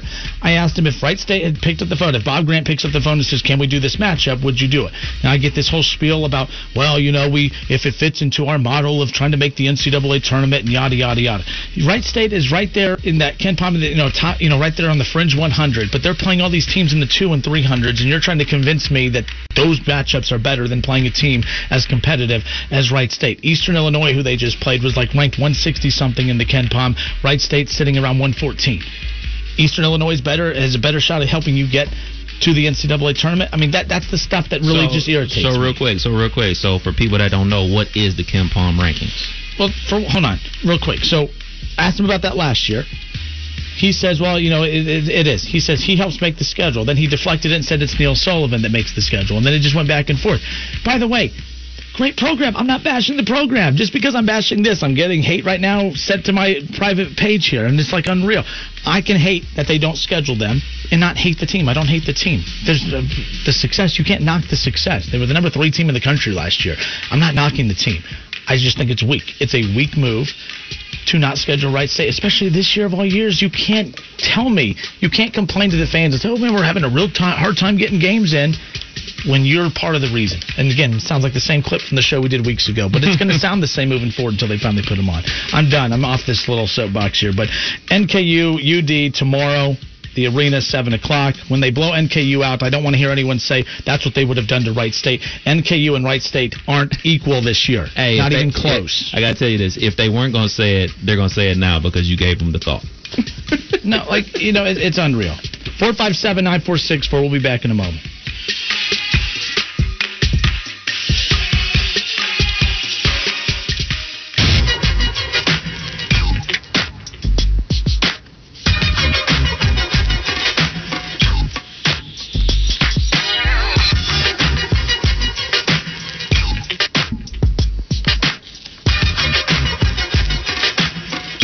Floyd Money Mayweather's coming back. Yep. I actually think this is really exciting for boxing. I don't know if it's a good or is it a good or a bad thing for boxing that the most popular things for boxing as of late, outside of the uh, outside of the um, Tyson Fury match, you know, back in February. Mm-hmm. Is it a problem for boxing that the the trends now are these big exhibition cards that are drawing more buzz and excitement than the actual current fighters in today's sport? Uh, yeah, I mean, I, I could easily say like, oh man, because I still watch boxing and everything like that. No, it can't be, but in all actuality, it is because that's what people are talking about. People are talking about the potential of another Tyson Holyfield exhibition match. They're talking about obviously with Floyd Money Mayweather taking on uh, Logan Paul in February and everything like that. They're not talking about Danny Garcia fight on Saturday night, which I was watching. You know, and he, he went up against. Uh, or Elroy, and it was a great fight, and I was locked in. But me and the small batch of friends that still watch boxing, we're the only ones talking about it. So yeah, you're right. This, but this is what brings the attention. These exhibition fights now. Yeah, we'll get into this more coming up in a moment because the thing is, I'm not saying that there are not good boxers in the sport today. There are. We've talked about. I talk about this all the time. Just like in golf, there are great golfers. There are, in fact, from a depth per- perspective, there's there are more great golfers today than 10, 15, 20 years ago. But there's just no Tiger Woods in today. Well, there technically is, but you see my point. There is no Tiger Woods in, of golf today Right. that carries the sport. I mean, Tiger does, but you know, you know what I'm saying. My point is, is that there's always going to be people that are good at what they do. There's always going to be good boxers, there's Yeah. going to be good golfers, but if you don't have that star power, it doesn't matter. Baseball, there's great baseball players in the game today. Statistically, it's the deepest the sport's ever been. But statistically, it's also the least viewed the sport's ever been. So that's why I'm like, people act like oh talent is what really is what going to get people tuning in to watch that's not the case you need stars and boxing i think i'm not saying it's a bad thing i mean it's great we're talking boxing i think that that's a great thing but i think that the fact that lo- the Paul brothers have gotten so much attention Right. lately, I, I feel like is some professional boxers today are feeling disrespected. The, the the Paul brothers have gotten more love and attention, not love because I can't stand either one of them, but they've gotten they've been more having more pub than half of the great boxers in the sport today. But we'll get into that coming up here. In hour three. Let's go back to the phones. 457 9464. Justin Kinner, Kev Nash with you here. It's the Justin Kinner Show on Dayton's ESPN radio station, 1410 Wing AM. Uh, who do we have? We have Bob in Riverside. Bob in Riverside, welcome. Hey, what's up, fellas? What's up? How are you, Hey, man? uh, first of all, before I talk about the Flyers, but hey, congrats as a Bengal fan. Congrats to the Browns. The Browns are looking good. Um, I, I don't root for them, but I have to say I'm not rooting against them. I don't know where that puts me. I'm not a Browns fan, so that, let's not let's not confuse that. I'm not rooting against them though. Uh, they look pretty good, so that's uh, that's good. Hey, uh, on, on the UD thing, I just want to hit on this real quick. First of all, as a UD fan, a lifelong UD fan, I'm not jonesing to see a Wright State UD game. I mean, I don't care if they played them. That would be good. If they don't, that's okay. The same way that I feel about, uh, you know, UD playing Xavier. You know, I know a lot of UD fans, but man, we need to get Xavier. I don't care nothing about Xavier. I don't care nothing about Ohio State. I do agree with you though. In this pandemic, when UD can't find anybody to play and everybody's calling out with COVID, you got somebody in your backyard. That would seem like a logical get. You know, to call over to Wright State and say, "Hey, why don't we get together and play this game?" That I, I will totally agree with you on that scenario. Okay. And keep in mind, it's not just a matter of. It's not that they're not picking up the phone over to Wright State. They're not even answering the phone when they receive a call. And people say all the time, well, Wright State needs to just focus on themselves. Wright State's not losing sleep about this in regards to that, but it does catch their attention when they effort to get it, when they're doing the right thing of trying to schedule closer games, and they have a school just, you know, 12, 13 miles away, and that school um, is not answering the phone. I just find that childish, and it's not, I just don't get it. There's like the, the your typical scheduling practices should not be put into place during a pandemic right now. Um, and they would rather play teams from hours and hours away than someone who's just right across the street. A good quality opponent. Wright State's not the bottom of their conference. They are the face of their conference right now. And it's a good challenge and it's a good resume addition to their schedule. It just makes no sense. They're just acting like a bunch of children. Bottom line. Doesn't make them a bad program. I just, I'm calling them out consistently on this because I think it's wrong. Period. I, I, I agree. Now let me let me uh, throw out this scenario to you. Okay. I, I think, and this is just you know my feeling. I don't know. I don't have any inside information. I think the only way that Dayton would play, really, if, if Wright State wanted to call their bluff, the only way that you would do that is to say, how about we play, and it doesn't have to be home and home. How about we just come to UD and play? Because then all the excuses about you know UD, hey, we got to make money, and and I do believe a lot of a lot of stuff is generated by money. You know, we have to have so many home games because we're paying paying for all these programs across the board. Well, just do that. Say, hey, how about if we uh, we'll come to your place. We we won't demand a home and home or two for one or anything like. We'll just come Bob, to your place. to be fair, I have on good authority that that, that has been the case. That that Okay. has been the case on more than Okay. one occasion, including the potential charity game that was scrapped a few years ago after the Oregon District shooting. There was no Yeah. better time to come together as a community um, than to have that game happen for the community, and that was scrapped as well. And then, yeah, I, that, that's that's why I get so fired up about this because it's just they, they there's not playing, and then there's going out of your way not to play, and that's where Yeah. we're at right now. You are trying not to play versus it just not organically happening. They're they're purposely trying to keep it from happening. And when people say, "Well, they don't care about Wright State," when you purposely work that hard to not play somebody, that means they have been a part of a meeting. They are constantly part of your discussion of what to do if it gets brought up. So yes, they do care because it's a part of their PR of, of making sure that that matchup doesn't happen. So that's where my frustration. They're not a bad program. Anthony Grant's a great coach. Uh, you know, Neil Sullivan's one of the best athletic directors in the country. It is they are not bad at their jobs, but they are childish with how they are handling this situation, in my opinion. Coming Well, from the I- biggest I- adult in town, me, calling someone childish. well, I, I tell you what, I, I, in that scenario, I have to agree with that. So Okay, that's right. Like I, I- people don't understand when they when they hear me get all fired up about it. They're like, "I can't believe you bash your hometown team. You hate on UD." I'm like, well, for one, there's multiple hometown teams in here. Yes, UD is the face of the city. I'm not bashing the program. It's a great program, but just because I have an isolated situation here that I'm targeting doesn't mean that I dislike the program team. But it is what it is. But I will con- December uh, uh, this Sunday is the 13th. It'll be what 23 years. The last time they played was December 13th, 1997. Mm-hmm. 23 All right. years ago. Hey, so. go, hey, go, go, go. I can't say go Browns, man. I was, I was about ready to say it, man. I can't. It's okay. You know, I'm gonna, I'm not gonna lie. You Bengals fans have been pretty pleasant today. I, I came on. I went off on the first couple Bengals fans. I was I was trying to get my shot in first before they did, and they were calling in to compliment the Browns. So I've been like a little bit more chill the last you know hour because I'm like, oh, we're not getting beat up today. I was I was on the defensive and I shouldn't have been. So kudos. There we go. Hey, don't get used to it though. Oh heck you guys, no! You Heck- guys have a good one. man. because Baker's next bad game, I'm gonna hear differently from everybody. All right, man. You guys have a good one. Man. Take care.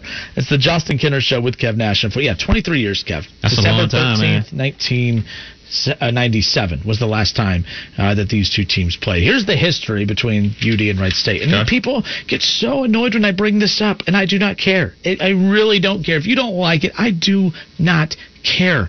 The one thing, I've done this in this city long enough where I have done things enough that people don't like that their opinion of me doing certain things does not change me doing them. Like that's the thing. I'm not going to. I'm not even. I'm just not going to stop bringing it up because people aren't comfortable with it. The school and the program is used to the media backing down from it. Hell, the media in town, anyways, just mocks it. You know, they just mock it anyways. I'm not mocking it. I think it's a mockery. Uh, they're making a mockery of the entire situation by disrespecting the situation. There's no reason for it to not happen. You know, and people say, oh, well, well, you know, it's the same thing of UD and Xavier. It's the same thing with UD and Ohio State. No, it's not. Xavier's not in this city. You know, Ohio State's not in this city. Right. And to be fair, I've talked to Chris Holtmann. He's fine with playing. There was efforts to get that game to happen, and then go read the newspaper. All right. Neil Sullivan says himself there's certain things that needed to happen to make it happen, and that was because they are trying to muscle their way into getting a game back here, which is not realistic. To actually expect Ohio State to come play at an A10 school is not realistic. I don't care what anybody says. UD is is worthy of having Ohio State come play at the arena, mm-hmm. but you just don't see what you don't see one of the top teams in the best conference in basketball in the Big Ten go play at an A10 school. UD is not getting disrespected for who they are. The you just you're just not going to see a Big Ten school go play at an A10 school. But the gap between the Big Ten and A10 is so significantly large compared to the gap between the A10 and the Horizon. That's where I get annoyed. The the, the Xavier Cincinnati thing or Xavier UD thing also not the same. You know, it's not the same. Xavier's in Cincinnati. That that's an hour south from here. We're talking about two teams in the same city. It is not the same. I get t- so annoyed when people bring that up. Well, UD does to Wright State what Ohio State everyone does to them. No, it's not. It's there are different reasons why Ohio State and Xavier have their situation with UD compared to what UD has with Wright State. Period. So I'll leave it at that. March 5th, 1988. Dayton beat Wright State 89 to 71. January 6th, 1990. Uh, Wright State won 101 to 99. December 11th, 1993, Wright State lost 83 to 56. They beat, um, or you know, I'm sorry, they yeah, either way. And this is at Dayton, at Wright State. I mean, just back and forth, Yeah. back and forth. I mean, it is what it is. UD's five and three all time in the series, and the series may not ever happen again. Man, Until they I tell the donors no. I can't believe that. I can't believe that type of stuff. You know what? I can because I, I follow a lot of college football and I know like, you know, different situations where like, uh, for instance, like governors have got involved in certain matchups that make them make them happen. Obviously, Governor DeWine got a lot more important things on his plate right now than trying to make a basketball game happen between Wright State and UD. But like this thing is it, it, it's pretty ugly you know, it's, it's pretty ugly in my opinion that they won't play. You know what I'm saying? And it's it, it just seems like it's someone looking down on another group of people or or organization or a school to say you're not worthy of being played is is almost basically being little brothered. And I just I just don't view it that way, man. It people take sports so serious and make their identity from sports and they're so fearful of losing their identity. If they quote unquote lose to the little brother they'll lose uh, some sense of themselves. No it's a game. It's a game. People win people lose. Like that's the point of playing a sport and that's a point of fanning out and, and enjoying sports you know there's a lot of people from the city that go to Wright State there's a lot of people that from the city that go and went to UD. I don't see any harm in that. Like I don't see the point of them not playing. I think it'd be a cool thing for the city. Um, you know, especially we talked about with the Oregon district situation. Like how cool would that have been? You know, for the city. You know, it was all about this whole come together stuff. How much how much will we have come together in that situation? And you know, obviously, it'd have been a lot of revenue generated from that situation to go to those families. And I just think it's a it's a blown opportunity, man, and, it's sad. Uh, Justin Kinner, Kev Nash with you here. Let's go back to the phones. We got Rob. Rob, welcome in. How are you? Rob, you still there?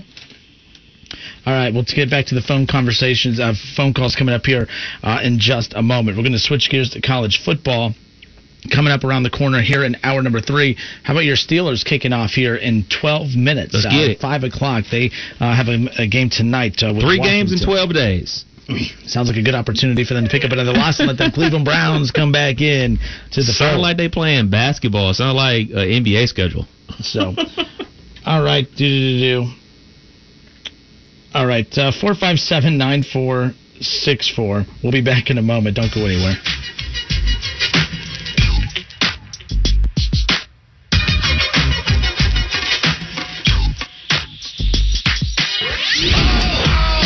I can't wait till sports talk tomorrow because Justin's going to be all over. He's one of the people from day one that says the Bengals need to get. We are Dayton's home of the Ohio State. We welcome you back. Justin Kinner, Kev Nash with you here. Doug Toby on Facebook says, and we're going to get into the college football playoff conversation here in a moment. Um, a lot of interesting things happened over the weekend in the world of college football. How about the Buckeyes officially getting on the field, officially getting a game in? We'll talk about that. Doug Toby says 23 players were unavailable against Michigan State. Um, Michigan Ohio State point spread this week is 29.5 or 29 and a half. Was that a statement win for the Final Four? Uh, we'll get into some Buckeye talk coming up here in just a moment. So, um, yeah, it, it's it's going to be interesting how the, what role that plays in moving forward. Look, I don't think that I don't think it was a statement win. It was a statement game because Ohio State just needed to be on. Ohio State just needs to be on the field, Mm-hmm. going up against anybody with a pulse right now. Yeah. That's all that that, that matters. So no, Doug. Yes. Uh, by the way, the the 29 and a half. I see that's kind of shifted a little bit. I heard it was 30 or what. Yeah. That's a hell of a line. For Michigan. Man. 30? So, but there are reports that Michigan back out on the field practicing today. Uh, that's the most important. That put rivalries aside, like that. You know, last week when all this got stirred up, and Kirk Herbstreit brought up the fact that you know he's hearing rumblings that Michigan can you know just stick it to Ohio State, just go ahead and pull the plug on the game. Look, I mean, by the way, until we get to Saturday morning. I'm really not confident in saying this. I, I think it was wrong of people like Kirk Herbstreit should not have apologized. I don't think he should have apologized. I don't think he said anything necessarily wrong, but there is a difference when you are an analyst in an analyst role. It's not a sports talk radio show where you get to come on with hot takes. I think there's a time and place for a hot take. Maybe he maybe he might have overstepped that. I think it, it, it he lacked sensitivity towards everything going on to mm-hmm. accuse a program that does have an actual outbreak of Right. using that as a shield to play. But as I told you before, I do believe teams are using it as shields to get out of playing certain situations. I believe Maryland did that weeks ago.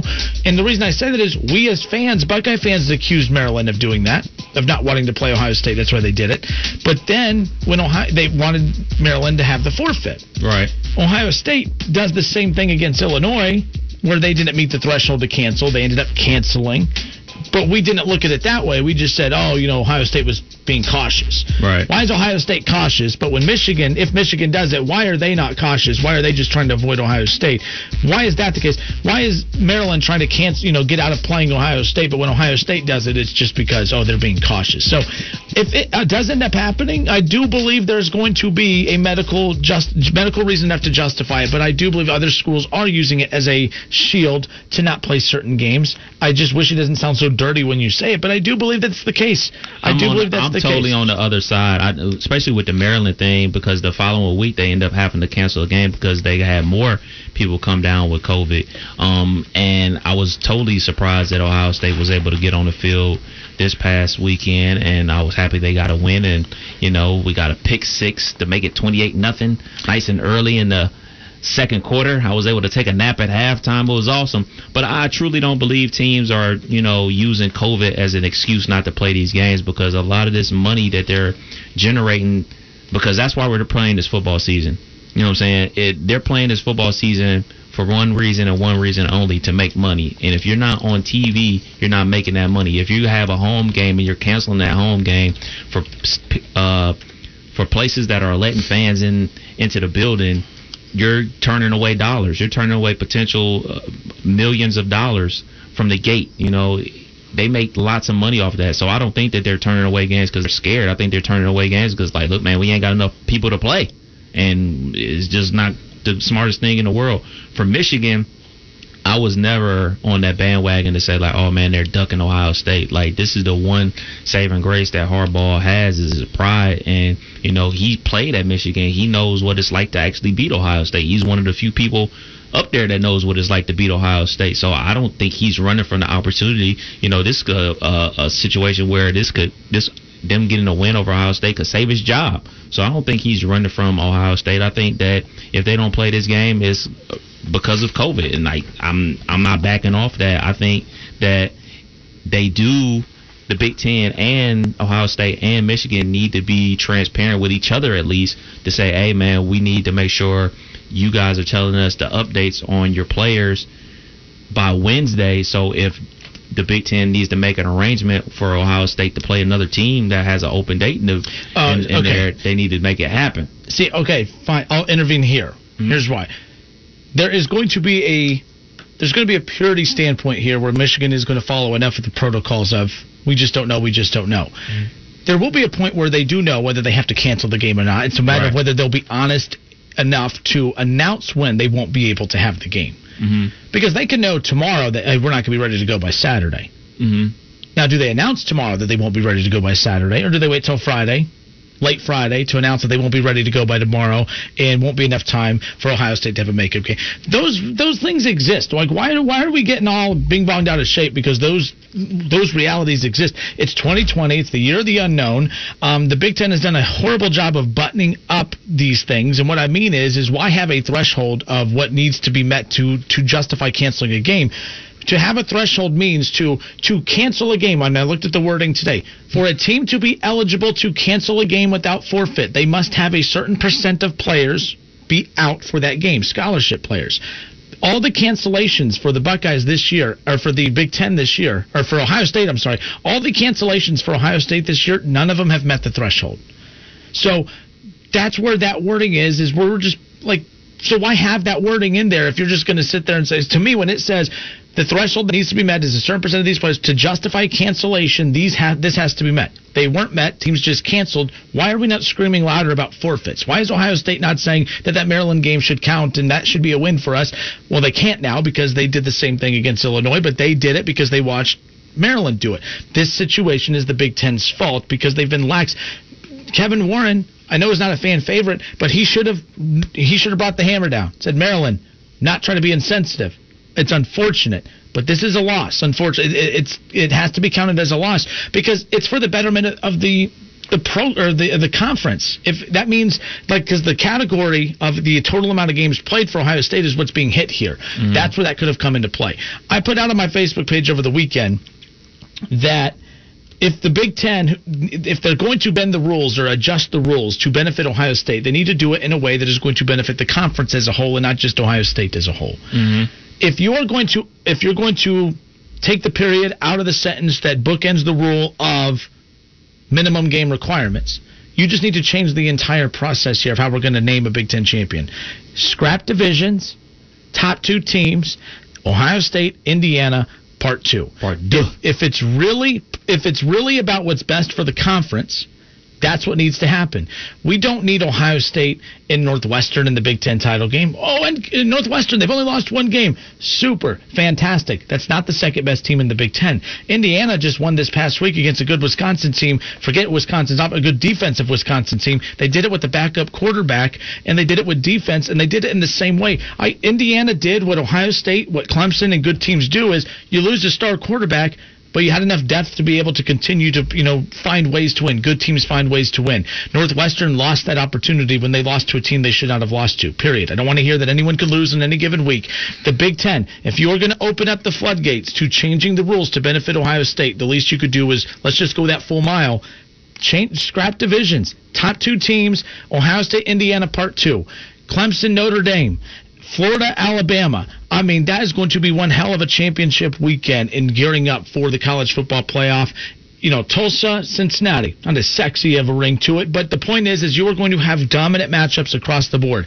I'm not excited for Ohio State, Northwestern. I don't find Northwestern to be for real at this point. They they lost their opportunity by not just losing because Indiana lost. Mm-hmm. Indiana lost by one possession to a top four team in the country. There is a big difference. There are such thing as good losses, and if there is such thing as a good loss, Clemson probably has the best loss. Indiana has the second best loss. If mm-hmm. we're tracking that sort of thing, Yeah. what do you think? I'm all for. If you're going to make a change to benefit one, you might as well benefit the entire conference. Let's get Indiana, Ohio State part two. I, I get what you're saying. I, I totally understand, but I think it's too late because what they did was you're going to play the Big Ten East opponents. You're going to play the Big Ten West opponents. There were no crossover matchups. So, uh, like what they did in the ACC, they just basically jumbled everything up. They said it from the jump.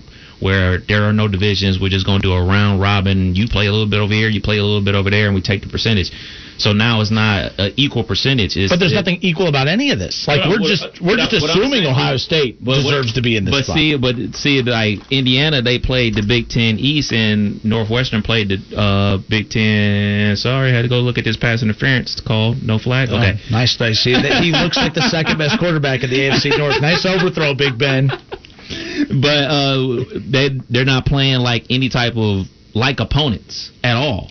So like that's where I'm at with it. I don't I don't really think that it's too late. Like and going into it, I was with you. Like I was 100 percent there. I was like, well, that's what they should do. Like since it's a COVID year, just throw divisions out the window and just do win percentage like uh, the ACC did. But they didn't choose to do that. So I think it's kind of too late for that now. If it's if it's not too late to change the rule about minimum games, it's to me it's not too late to change that either because you look at who Northwestern lost to. I mean, Northwestern had an opportunity to be a college football playoff team. I mm-hmm. to this day I will argue that had Northwestern remained undefeated, that the team that Ohio State just shellacked beat Northwestern. Northwestern does not deserve to be in the college in the Big Ten championship game. Period. I don't care what anybody says because no, the whole reason that we are bending the rules for Ohio State is like let's say Ohio State had two losses right now and, and Indiana had three or, and still not the minimum amount. Would we be bending the rules to get Ohio State in the Big Ten champion? We're only doing it because it's going to benefit the Big Ten.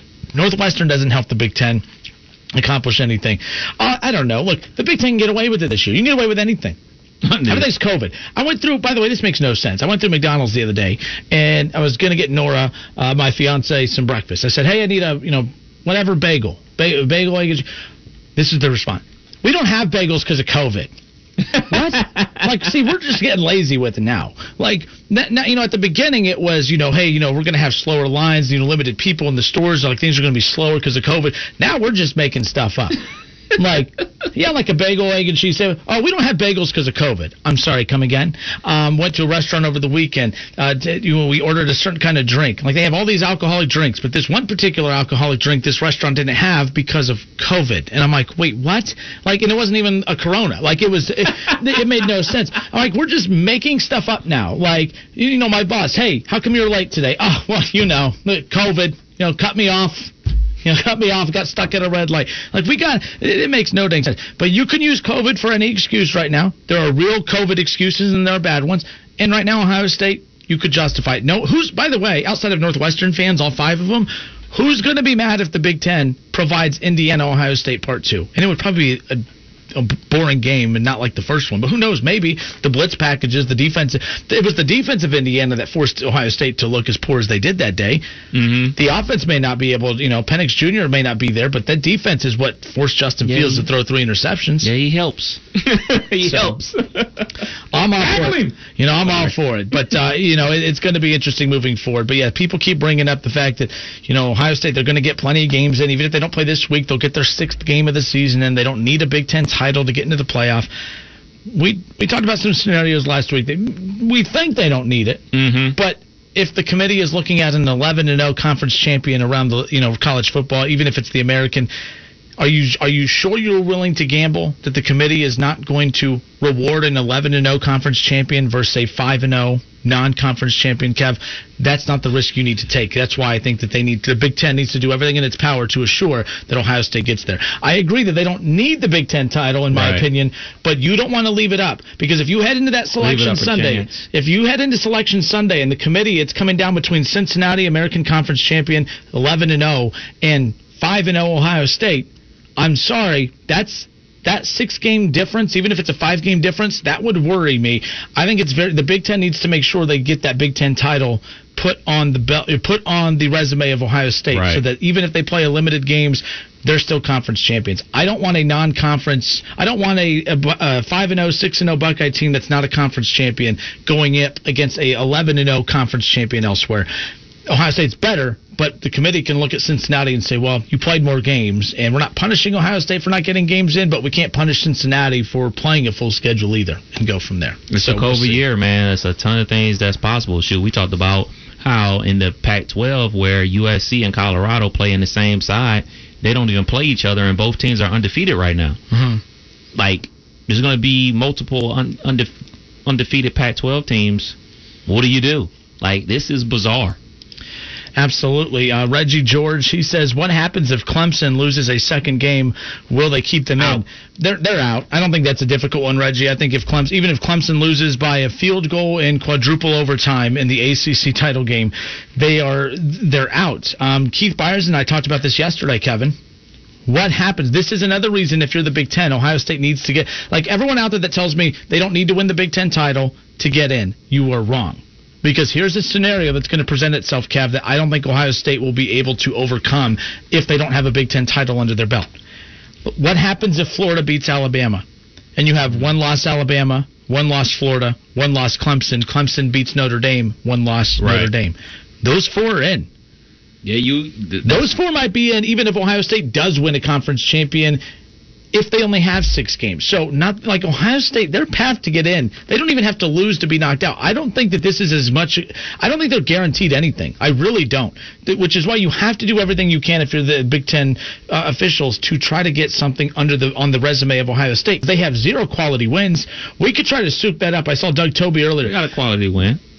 Indiana. Indiana win. In the eyes of the committee, though, Indiana, They they'll- constantly- they'll be they'll, be, they'll when be top ten by the by you look- next time uh, Tuesday. They'll be top ten by Tuesday. Ohio State's, I hate to use the word lucky. Indiana is good. I've been high on Indiana, not as much as you have to start, but I jumped in. I was more impressed by how they lost to Ohio State than how some teams have looked while winning. But Indiana just won a game this past weekend without Michael Penix Jr. against a top 25, you know, a, you know, a highly ranked team in Wisconsin. They're good. But I don't feel like the committee respects that game. Like, because the thing is, Ohio State didn't beat Indiana that day. They played poorly that day. That's the narrative of that day, right? Right. Three interceptions for Justin Fields. The defense giving up all those yards. Like it's not right. It's not how I'm viewing it, but that's how I'm perceiving it and hearing it from the analysis of all the shows we watch on ESPN and across the board. But they hate Ohio State. Remember the bias. So, but yeah, I think it's just a simple fact that it's the name Indiana. Because if that name was Wisconsin, Keith said the same thing. Yeah. If that name was Wisconsin, they'll be eh, probably sitting at seven right now. Mhm. It's the name Indiana, and that's something I always talk about. Equity, you know, this is new for Indiana, and this, and they don't have that name equity, that brand, because if this was Indiana basketball, they'd be number two in the country right now. But Indiana football doesn't ring any bells. It doesn't get anybody all excited and everything like that. Like we were talking about when it, it was a ten, uh, top ten matchup. You weren't excited about the game until that game happened, and like, oh man, it's turned out to be a good game, and it was crazy. Indiana pl- hung with Ohio State. This is Well, the crazy. 24 point line didn't help. like kind of like this one coming up with that team up north on on Saturday. But let me ask you, like when Byers when Byers and I discussed this yesterday, it really got because I kept I was with everyone. Everyone's losing their mind about Ohio State, the minimum game thing. I'm like, I don't care about the Big Ten title game. But then I started like, I had my notes and I started going through every possible scenario. And the scenario that is the most dangerous for Ohio State is Florida beating Alabama in the conference championship game and Clemson and, and Clemson will be the favorite. With Trevor Lawrence and that defense fully healthy, if that is the case, come the ACC title game here in a few weeks, Clemson will be favorited. They most likely will win. Who knows? But they most likely will win if chalk happens. Clemson wins. Let's say Florida upsets Alabama in the mm-hmm. in the SEC title game. Kev, this isn't a hot take. I'm not doing this to stir conversation. I don't think Ohio State gets in because at that point, it's all about resumes. And Florida's resume, with the win over Alabama, with even with the loss, unfortunately trumps anything Ohio State's done. Not me stirring the pot. It's not a super hot take. It's a realistic take from the committee. Same thing with uh, Notre Dame, who's been in the top four all year. You lose in the S in the ACC title game against what was supposed to be the number one team in the country all year. They're not getting punished for a loss either. We've already seen Clemson not get punished for a loss, and you're not going to take Alabama, who's been the number one team all year, and kick them out all the way from one all the way out to five, unless Florida blows them out, which we don't Right. anticipate. There's a good shot, Big Ten title or not. That scenario is what will keep the Buckeyes out of the playoff. Which of those four teams would you see Ohio State jumping over if that scenario plays out? I don't see one. I just don't. The Indiana win, which we just said Right. it's a good quality win, I don't think that's enough ammo. Right, and that's why the Big Ten needed to do everything in their power to make sure Ohio State gets this game, this sixth game, this sixth regular season game, and is in a Big Ten championship game to get a potential seventh game and a championship underneath their belt. Because if you look at everything the ACC did, the ACC bent over backwards to make sure that Clemson and Notre Dame not only are in the AC, ACC championship game, but also both teams have a bye going into that championship game. They, all right, they man, they're doing what they have to do to make sure one of their teams is represented, if not two teams represented in the college football playoff. So you as a conference have to do what you have to do to make sure you get your representative the best path possible or opportunity to do that. So as far as them getting leapfrog, I mean the the game, the one obvious is the Clemson and Notre Dame situation. That's the one because you look at Notre Dame, they've been up there all season. They have that victory over Clemson. As long as they don't get blown out the water, they're going to be in there. Like I think that Notre Dame is good as a lock to be in the the college football playoff. As long as they don't get blown out by twenty some points, I think they're in. Ohio State. Oh, Yeah, no, I'm just trying to think. I'm just trying to piece it together in my head. But like, like I, I don't said, see them. I don't see them jumping any of them in that scenario. I Yeah. I just don't. And if we're going to do and like it, this, if the philosophy that I think could happen benefits Ohio State, that's great because it benefits our team. But it's a dangerous philosophy that could hurt Ohio State moving forward. If we're just going to put Ohio State in because they're Ohio State and mm-hmm. screw over a team that has a good resume compared to Ohio State, then we won't have a problem with it in Buckeye country, but it would Right. be a big black eye on the committee's part because that's not COVID related. That's just elitism right there, and then that just totally, that totally tips the scales. That's proving right there that if you're Northwestern, and we're talking about poor Cincinnati, poor others, there are teams, there are Power Five teams Right. who probably, from a brand perspective, don't have a shot of ever making it Right. because of that right there. Northwestern could have gone undefeated, win a Big Ten title, and probably still would have been kept out over Ohio State because it's Ohio State. The brand supremacy thing It's is- is- real. it's real, and we're going to talk about oh poor Cincinnati and others. I think the Northwesterns and the Indianas of the world. By the way, earlier when I talked about how the Big Ten needs to change the rule, one verse two, Mm-hmm. that's also why I think that rule needs to happen.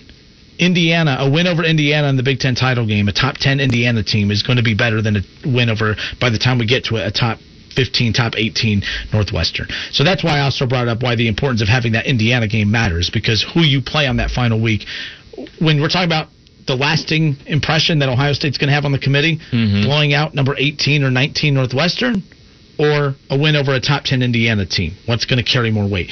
That's why I think the Big Ten. If you're going to make an, if you're going to adapt a rule to benefit Ohio State, adapt a rule to impact the whole conference. Set up Indiana Ohio State Part Two. That's all. We'll see. We'll see. We'll see. the Justin Kinner Show with Kev Nash here on 1410 ESPN Radio. Tomorrow, ESPN Radio's Jason Fitz will join us. We'll dive into that conversation more about some of the college football playoff scenarios. Uh, Ron Howard says Texas A&M. Where do they sit? They're just annoying. They're in the way. Ron, like they're like they. There's nothing A&M can do. A&M's just hanging around. A&M and Cincinnati are in the same boat. They both just got to keep winning and hanging and hang around and just hope for chaos. Yep. But there is nothing they can do to get in moving forward. They have to be let in by something else happening. Yeah. Cincinnati, the same thing. So the only thing they can do is just keep winning. But there is no title game for A&M. Right. Um, so Yeah. there's, yeah, They don't have another opportunity to get a win over another big time team. All they can do is just win the games that they're responsible for winning, and hope. Shoot, hopefully Alabama loses to Arkansas this week, and then loses to uh, Florida in that SEC championship, and hopefully Florida like is is a convoluted mess that they have to hope for something to happen. I think they're out you know what I'm saying? No matter what they personally do, I think it's a five team race, and that five team race is Clemson, Notre Dame, Bama, Ohio State, and shoot, what did I say? Five teams already? In Florida, yeah, in Florida. yeah. I'm telling you, the championship Sun, the championship Saturday, championship weekend is gonna be fun. Yeah, um, Clemson, Notre Dame, Alabama, Florida, hopefully Ohio State, Indiana. But it's going to be Ohio, at this point as a Buckeye fan, Ohio State playing it all is going to be huge. thing is, they were with that that offensive line. You know, three guys making their very first start ever. Mhm. They did a pretty good job protecting Justin Fields. Outside of those snaps. By the way, I- but that's I'm not going to critique that because that's kind of a given. yeah. like, I, I, I feel bad time- for those guys. First like, time Jack Miller's first time playing center is in a game. That's that's rough. You know, Yep. and shoot, he's gonna be playing center next week versus that team up north. Um, as I think about it, this is three teams for two spots. Because I think we both can agree, as long as they don't get blown out, Notre Dame is in there. As long as Bama doesn't get blown out, they're going to be in there. Those teams are pretty much locked to make the college football playoff. Ohio State's not a lock. I don't care what anybody says. People keep telling me Ohio State's a lock.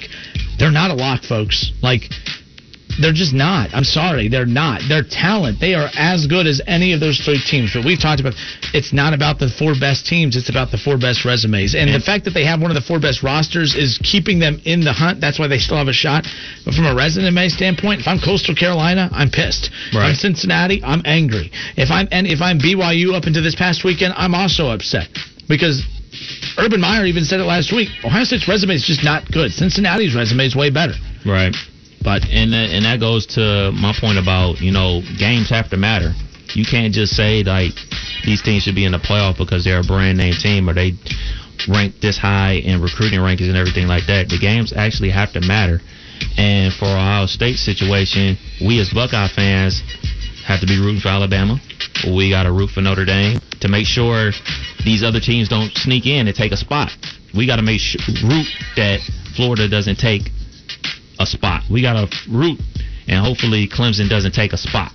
You know, if those things happen and Ohio State takes care of the business, they'll be in it, without a doubt. but there is doubt because they have to play those matchups. And if we saw anything, we're expecting Clemson to be back at full strength. We're expecting Clemson to win. So if we're expecting Clemson to win, that means they're in, and then also means Notre Dame's in. And then if you get an upset from Florida, you know they're in, and then Bama's in, and then where does that leave Ohio State? So you always got to hope. You know, in a normal year, just win every game. You'll you'll be fine. Don't worry about nothing. This is anything from a normal year. All right, folks. We'll be back in a moment. 457 9464. More of the Justin Kinner Show with Kev Nash next.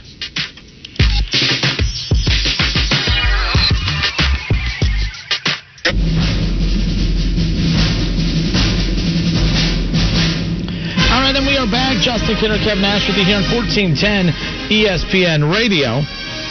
Uh, let's see. Back to the comments section we go. Dennis says they are a lock if they beat Michigan and win the Big Ten. Of course, I asked the question earlier: Are the Buckeyes a lock to make the college football playoff? Because over the weekend, I threw out my suggestion that the Big Ten, if they're going to adapt the rules to eliminating the minimum game requirement for Ohio State to participate and play in the Big Ten title game, they don't need to stop there. They need to continue with the changes. They need to wipe out divisions and take the two best teams and put them in the Big Ten title game. The two best teams being, of course, Ohio State and Indiana, because that helps the conference. Now, those of you out there who are saying, well, it doesn't matter because Ohio State's going to be a double digit favorite against Indiana or Northwestern. Well, put it this way: it doesn't matter about the line of the game. All that matters is the the only number that matters for Ohio State as far as who their opponent is come the Big Ten championship game. Um, it is going to be the team that has the higher number in front of their name, and the team that's going to have a higher number in front of their name is going to be Indiana. Indiana has a resume that actually kicks Ohio State's resume's ass. Like it's way better than Ohio State, even though they've lost to Ohio State. Like Indiana is the real deal. Uh, I don't think Indiana is the real deal in regards to being an equal to an Alabama, uh, an Ohio, or uh, Florida, those type of teams. I don't think that Indiana is truly as good as Ohio State, but they have earned the right to be in that discussion based on the fact that a loss has been stronger for them than half the wins for a lot of teams in the college football playoff conversation. If it comes down to championship weekend and Ohio State has to face a close to, and let's say Northwestern loses again and they're not ranked. That means they're going to have to go up against an unranked opponent in the Big Ten title game. I don't think Northwestern's that good. They lost to a bad Michigan State team. That's on them. You can't. I mean, at this point, every every week is a playoff game now, moving forward for a lot of teams. So it doesn't matter. You've lost games that matter. That's where I'm at with Northwestern. Indiana, it's very important that Ohio State plays them because while Florida and Alabama are going head to head in their title game, and Clemson and Notre Dame are going head to head in their uh, title game. Ohio State needs a stronger opponent. That needs to be Indiana. I do not believe that Ohio State's a lock. They're just not. There is no way that you can convince me that Ohio State is a definitive lock in making the college football playoff. They've only played five games. They don't have any good quality wins in regards to the Indiana game, which is technically their quality win. Not my real opinion. I don't think that the league or the committee values that win. Mm-hmm. I don't think they look at Indiana as a good win for Ohio State. It's not my opinion. I'm just, my opinion is that the league thinks that. All right which is why I think Ohio State needs a top 10 opponent in the Big 10 title game, which would definitely help. But at 6 and 0 and Big 10 champions, that still to me is not going to guarantee them getting in when you have a Florida team that would have beat the number one team in the country in Alabama in their title game and wins the SEC, the best conference in football. That's going to carry Florida into the playoff. You're not going to take the number one Alabama Crimson Tide and take them from one to five. It's just not happening. Al, or Notre Dame has already beat Clemson this year. They've been in the top four all year. Let's say they lose a one possession game to Clemson in the ACC title game. You are not going to punish Notre Dame for losing to a team that they technically already beat. So if it's a close one, a close win for Clemson, you are also not going to knock out Clemson, who has been in the top four since it started. Now you could say, oh, well, you're not going to knock out Ohio State, who's been in the top four since it started. When you are hanging on by a thread, like Ohio State is, from a total games perspective, from whether or not you'll even be a Big Ten champion perspective, from everything, Ohio State's in trouble. I do not think that they are a lock. You cannot convince me that they are a lock. The scenario where Florida beats Alabama and Clemson beats Notre Dame, which is a very good possibility, that that right there is why you cannot convince me Ohio State's a lock. If th- that scenario happens, if Clemson beats Notre Dame and Florida beats Alabama, there is not a thing Ohio State can do between now and Selection Sunday to guarantee a spot in the playoff. Period. The only thing that I will say is Clemson can beat Notre Dame, and Notre Dame and Clemson will both be in there. The only thing we really need to worry about is Bama in Florida. Long as Bama wins that game and Ohio State handles their business as, as we're all expecting them to do, they'll be in. That That that simple. Florida that Florida game is the one. The Florida Bama game's the one because that's that's the chink in the armor that nobody expects.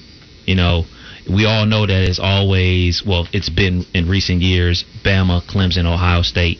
You know, add your Oklahoma, but now we have an extra team in there. We got Notre Dame and Florida in the mix. You know, so but the thing is, they're not battling out for that fourth spot. Florida's trying to jump in there and say, "Hey, man, we're the number two team in the country. If they be, can beat Alabama, hell, they'll probably say they're the number one team in the country if they beat Alabama." So it's all really about Ohio State. Really needs to just be rooting for Alabama to handle their business and our business. You know what I'm saying? So uh, a win for Alabama is a win for Ohio State. Four four five seven nine four six four. It's the Justin Kinner Show with Kev Nash. If you're just tuning in, of course, everyone over the weekend just blowing my my Facebook up about my comments on the Big Ten, saying, "Hey, that Ohio State they desperately need Ohio State in the title game, but they also need to make sure that they pat Ohio State's opponent." In the title game with Indiana, Ohio State needs a top ten win over Indiana to keep to give themselves an even better shot. I've read so many articles this weekend that have stated Ohio State's a lock. They are not a lock. There is there there's definitely they are definitely not a lock. Now let's say that uh, Alabama beats Florida. Okay, Florida's out. Right. Now you have Alabama at one. Let's say Clemson beats Notre Dame. Clemson's two. Notre Dame will go to three. Ohio State's number four. Also, don't think they're a lock because the committee has been ridiculed and just totally disparaged for not showing any love to these non-power five schools. Cincinnati has a resume that they're going to be undefeated. They're going to be 11 to 0. They're going to be a conference champion, and then you're going to have a 6 to 0 Big Ten champion. The Big Ten was horrible this year. So you're also going to have a scenario where the committee might look at this and say, if there was ever a year that we can get away with putting Cincinnati in and also eliminate the factor moving forward, the perception that we don't show any love to these teams, they could accomplish that in 2020, the year of COVID, because it's 2020, the year of COVID. Mm-hmm. They could do it because moving forward, you will never have an opportunity with an undefeated conference champion Bearcats team going up against an undefeated Ohio State Big Ten championship team. You could never give the you can never give favor to Cincinnati. You know why you can this year, Kev? 11 games compared to six. Yeah. That's the other reason why. To sit there and act like that's not a possibility, it is a possibility. And I think it would be wrong of the committee not to look at Cincinnati and say, yeah, we need to. We're not punishing Ohio State for not playing 11 games, but we are rewarding Cincinnati for getting 11 games in, being a conference champion, being undefeated. To me, that is another possibility as well. So we need to stop pretending like Ohio State just d- is a deadlock to get in. That is not the case. And UC has Tulsa on Saturday. Mm-hmm. Who's Yep. ranked number 24 currently. So you know, another ranked opponent for UC on their on their schedule. So it's something to think about. I honestly don't think that they'll do it. Um, as much as I'm a big UC homer and rooting for them to do great things and everything like that, I just don't see. That's where where the name brand thing comes into play. As much as I despise that name brand stuff, like it's a real thing. It's a reality that we all have to deal with. Like that, this is a TV product, and it's all about getting a lot of eyeballs to a TV set. Um, so I think that is going to be a, a factor, you know, between Ohio State and UC. No matter how much, how many games UC has played, and how many opponents you we probably think are better than the Ohio State opponents that UC has beaten this year. Because I mean, there's only one. There's only one opponent on Ohio State's schedule that we say like they're a good team, and that's Indiana. And As as strange as it is for everybody to understand that Indiana is a good football team this year, people still don't want to believe it. You know, the the Penn State win is not a good win. I mean, it's a good win because they won, obviously, but it's not something we're Mm, waving yeah. the waving the banner about. Obviously, we got that team up north, our biggest rival, this weekend. We're all hoping that game gets played. But the reality of the situation, if Ohio State wins that game, it's not. It's going to be great because we beat our rival. But in the aspect of another notch on our belt, like oh, we got another ranked opponent on our schedule. We don't. There's only one ranked opponent on our schedule that we have a victory over, and that's Indiana. So we need to be big Indiana fans. We need to be big Alabama fans for them to handle their business in the SEC championship. And as strange as it is, I, I tweeted this out. I've never been a person rooting for other teams to lose. Like I just don't care. I don't care what another team does. All I care about is my team and how they perform and what they do. Because I believe if my team wins their games, they don't have anything to worry about. But in a COVID year, we got everything to worry about. Yep. 457-9464. Uh, Lamar Shelley, uh, he says that the one loss team like Clemson would be in trouble before undefeated teams like Ohio State in regards to Cincinnati. No, Clemson's in, folks. Like if Clemson loses again, they're out. But that one loss for Clemson, it ha- it has not impacted them at all. Clemson is fine. They are in. If they get in, they're winning the national championship. Clemson Tigers are Trevor Lawrence company. Like I've they've been my championship pick since before the season started. No, I'm not a Buckeye hater. I just I don't I don't have a homer approach to anything. I just tell it like I see. I, Clemson's the best team in college football. The only reason they're not number one right now is because they did lose without their starting quarterback, without uh, some of their top defensive players there. So that's kind of where I'm at as far as that goes. But no, the one loss team like Clemson that you referred to that they're not the one. If it came down to Ohio State, yes, they're undefeated, but they've played six games. I'm sorry, but that's not enough when you're looking at teams who got a full 10 plus game schedule in. And if you want to say, well, it's not Ohio State's fault, well, the committee may not be punishing Ohio State, but they might be looking at the Big Ten saying, hey, you didn't manage this properly. We're not going to bail you out by letting your team in just because you, you know, we're not going to reward you for not doing this. These other conferences, they found ways to make it work. They found a, a you know, a schedule that was, uh, a, you know, doable in regards to having makeup games at the end of the year. The committee is not going to bail the Big Ten out just to bail them out. And people say, well, they ratings, ratings, ratings. There are team. There, Ohio State's not the only team in the country that's going to get ratings. Period. Like that. That's that's not the the right mindset to have. It's a it's a reasonable mindset to have, but to act like Ohio State, the the committee has more times than not picked against Ohio State in the playoff. It's not that uh, it's not that crazy to think that they will not pick Ohio State. I don't think a six and zero Big Ten champion is a lock to get in. I just don't. I just don't see it. Check this out. There's nine undefeated schools left in college football: Alabama, UC, Notre Dame, Coastal Carolina, Ohio State, Colorado, USC, Buffalo, and San Jose State. Yeah, and why are we in like our elitism over here at Ohio State is well, they didn't get all their games in, but they need to be rewarded anyways. Well, where's that? Is the Pac-12? What if USC and we talked about this? USC, those guys, they could end up undefeated. Yeah, US, USC and Colorado could both end up in defeat, undefeated, and they don't even play each other.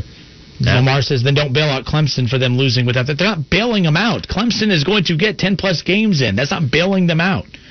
Clemson's not being bailed out for anything. And again, I get what you're saying. What he's trying to say is, is that if you're willing to bail Clemson out, who has a loss due to a COVID reason of not having a quarterback and a couple key defensive players, then Ohio State, you know, then if we can't bail them out for not having enough games because of COVID, keep in mind, Lamar, you're looking at it as being bailed out because of COVID. The committee's not going to bail Ohio State out because they're not going to bail the Big Ten out. I don't think the committee's going to help the Big Ten. The committee is going to punish the Big Ten. Just like, by the way, if the Pac-12 doesn't get in and you have all these undefeated Pac-12 teams, the Pac-12 is also getting punished for not having enough games. Yeah. If the Pac-12 could be punished for not having enough games to get in, the Big Ten's no, they're not immune to that. I they're not that- immune to that. I think the biggest difference between Clemson and Ohio State outside of the games played is Clemson controls their own destiny.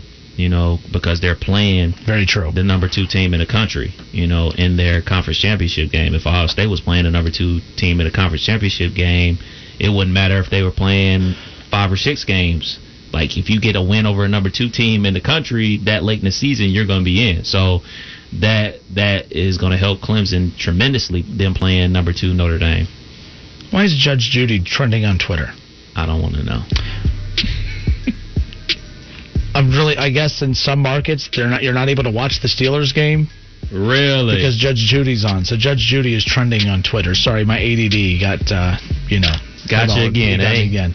All right, we'll get back to uh, we'll get back to closing out the show on the other side. Four five seven nine four six four. I'm not making friends today. Uh, by the way, I'm losing friends too. Schrody says, uh, "Kinner, go look at your Twitter, you hater." all right, let me look at my Twitter. Hold on, I'm on Twitter. Um, so there is a reporter, and Emily Proud. Uh, she says that Ryan Tannehill ranks number one in the NFL in fourth quarter comebacks, four, game winning drives, five, and percentage of drives ending in an offensive touchdown. But Kinner, you said he's holding them back. Well, it sounds like a quarterback who is leading a team who's always losing in the fourth quarter, Schrody. That's what that sounds like to me. This guy. I mean, my quarterback always has the lead heading into the fourth quarter. I mean, I think I'd rather have that guy, Baker Mayfield, better than Ryan Tannehill. Like I've been telling you all year, Ryan Tan. I mean, come on, Schrody. No, you can do better than that. Schrody's having. I wonder how much sleep he's gotten.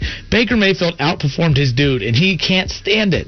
How did that conversation go between you two? I, I ranked Baker Mayfield ahead of Ryan Tannehill, and then he lost his mind, and then Ryan, and then Baker Mayfield not only you know outperforms him, he he dom- he did more in one half than Tannehill did in the whole game. Now, he, Tannehill threw for more yards, yes, but yeah, you have to throw the ball. Why? Because you were behind in the game. Your team was down by thirty.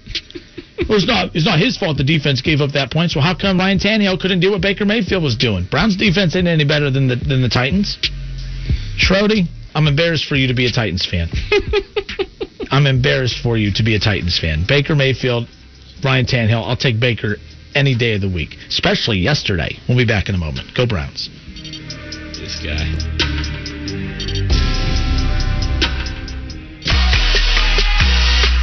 All right, and we are back. Justin Kinner, Kevin Nash with you here on 1410 ESPN Radio. Tyler Schrody says, I'm embarrassed for you.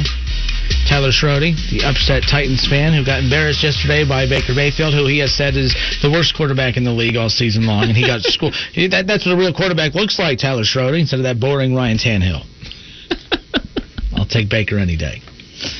Um, Josh Maloney on Facebook says, as a Bengals fan, I'm pulling for the Browns to go as far as possible. I never thought I'd have a show where I'm more impressed with Bengals fans today than Titans fans.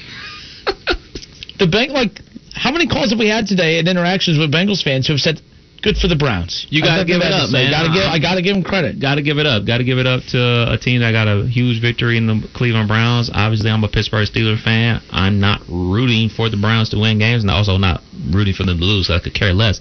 But you know, you got to give credit where credit is due. They got a huge victory yesterday on the road, no less. Uh, we also talked today too about, of course, everyone that thinks Ohio State is a lock to the playoff if they win out. I do not think that at all. I think when you only play six games, you are vulnerable. Um, and of course, this brings out some of these comments. Gotta love it. Ohio State. Uh, this comes from Alex Sheets. Um, not a homer at all. He just is holding a humongous Ohio State flag in his picture. So that, that that's how we're going to start this. He says, Ohio State beats Michigan and beats a ranked Northwestern team, they are not getting left out. No way in hell. If you think they are, you clearly do not follow college football. Well, Mr. Sheets, if you have actually followed college football up until this point today, being December 7th, 2020, um, clearly you don't then, because if you did, you would be smart enough to understand that the same reasons I'm saying why Ohio State's not a lock to make the playoff are the same reasons why Ohio State's at number four in the current college football playoff rankings. If you think that Ohio State is a lock, the, the committee has already told us Clemson and Notre Dame are locks moving forward. You know how I know that Clemson is a lock moving forward if they beat Notre Dame? Because they don't have Clemson after Ohio State. They have them before Ohio State. Clemson is a lock to get into the playoff if they beat Notre Dame, and Notre Dame being at number two means they're a lock to make it. If they lose to Clemson, they'll just move them back a bit. Ohio State does not have a guaranteed spot in the playoffs if they win out, period. Because if Florida beats Alabama, Florida will get in over a 6 0 Big Ten champion Buckeye team, period. Because Florida actually beat Alabama, who is going to be way more respectable of a win. Period. I don't care. This isn't an opinion. This is just common sense. This is using the history of what the Big Ten or what the College Football Playoff Committee has told us. Don't say things like, oh, if you clearly don't follow college football. Clearly, you don't co- follow college football this season because the committee has already told Ohio State, we know you're one of the top best teams in the country, but you just haven't done enough to make us feel comfortable to put you any higher than four. Everyone's like, this should be number two. Well, they're not. They're number four, and they're holding on to number four. And I don't think that six wins is going. That six games is going to be enough to Who guarantee them be anything. number two? But people like Mr. Alex Sheets here who have big He said they Buckeye flags on their. No, no. I'm just saying, like the homers in general. Kev, the, the committee's already telling us by putting. Are you watching? Look, you can't. You could stop watching this boring ass game for two minutes while What we close the show What talking out. about, man? I can do two I'm trying to talk to you. No, you can't because I've asked I you two am. questions. You haven't answered anything. I'm a, I asked you a question. I asked who said they should be at number two. I don't think they should be at number two. Obviously, I'm on a whole different island. I believe that Notre Dame has the best win in college football this year over Clemson. Um, Bama number two, and then I have uh, Clemson at three, and then Ohio State at four. So Ohio State's number four. They should be at number four. They're at number four not because they're the fourth best team in the country. If you ask me, Ohio State. Well, no, I mean look, defensively is why they're not also one of the top two teams in the country. They're at number four. They deserve to be at number four. Period. Yeah, and that line. goes back to the point about what you said. Actually, you said this in September. I give you a lot of credit for this. Like the amount of games is going to matter, but I think the amount of games really matters because Alabama and Clemson and Notre Dame, they're in know double digit games, so they're allowing themselves to figure out the kinks. With Ohio State, with them only playing five games currently, they haven't been able to work out the kinks yet. So it's still a situation where like we don't know if this is the right defense to be running, if we have the right personnel on the field. I know everybody's going to look back to last week's game and look what they did to Michigan State, but that's Michigan State. They've been struggling for years on offense. So I don't think like the the test that they had on defense was Indiana and they failed defensively. Thank goodness they have a potent offense. Absolutely. And uh, look, I'm not saying Ohio State's not one of the four best teams in the country. I just don't think their resume is one of the four best. And that's going to hurt Ohio State. 6 0 Big Ten champion. Big Ten champion is great. But if Florida beats Alabama and Clemson beats Roll Notre. Dame, I'm sorry, Mr. Uh, where to go? Andy she- or Alex Sheets. Th- They're not getting in. I just don't see that. Roll they're, Tide. They're not. All right, folks, have a great night. We'll do this again tomorrow. Just a reminder the Dayton Flyers, who are too afraid to play the team just 13 miles away in the Wright State Raiders, will take on the fifth or sixth best team in that same conference in Northern Kentucky tomorrow night, 7 o'clock at the arena. Wright State and UD have not played in 23 years, and it's going to be 24 years because the athletic director there is too afraid to schedule the Wright State Raiders. Uh, so just keep that in mind. Uh, Wright State does not fit the scheduling model of the Flyers to make the NCAA tournament, but somehow the fifth or sixth best team in that same conference is good enough. I don't know. I've never been an athletic director, but I, I think that that's wrong. I- I think they're making the wrong decision. So just a reminder, and keep in mind tomorrow, people think that Wright State and KU are the same team. They're not. NKU is 200 ranked 203rd in the KenPom rankings. Um, Wright State is 100 spots higher. So when they blow out NKU tomorrow, I don't want to hear people say, "Oh, well, that's what they would do to Wright State." No, no, no. That's what they do. They've already, you know, that's not going to happen. Period. Like that. That. That's. Anyways, I just want to throw that out there. Just bring it up. So tomorrow night, What's your Twitter again? at 1410 Kinner, K I N N E R. Cool. So UD, when they blow them out tomorrow, which they will and they should, I don't want to hear, oh, that's what they would do to Wright State. No, no, no. No. Anyways, have a good night, everybody. Take care. Go Browns!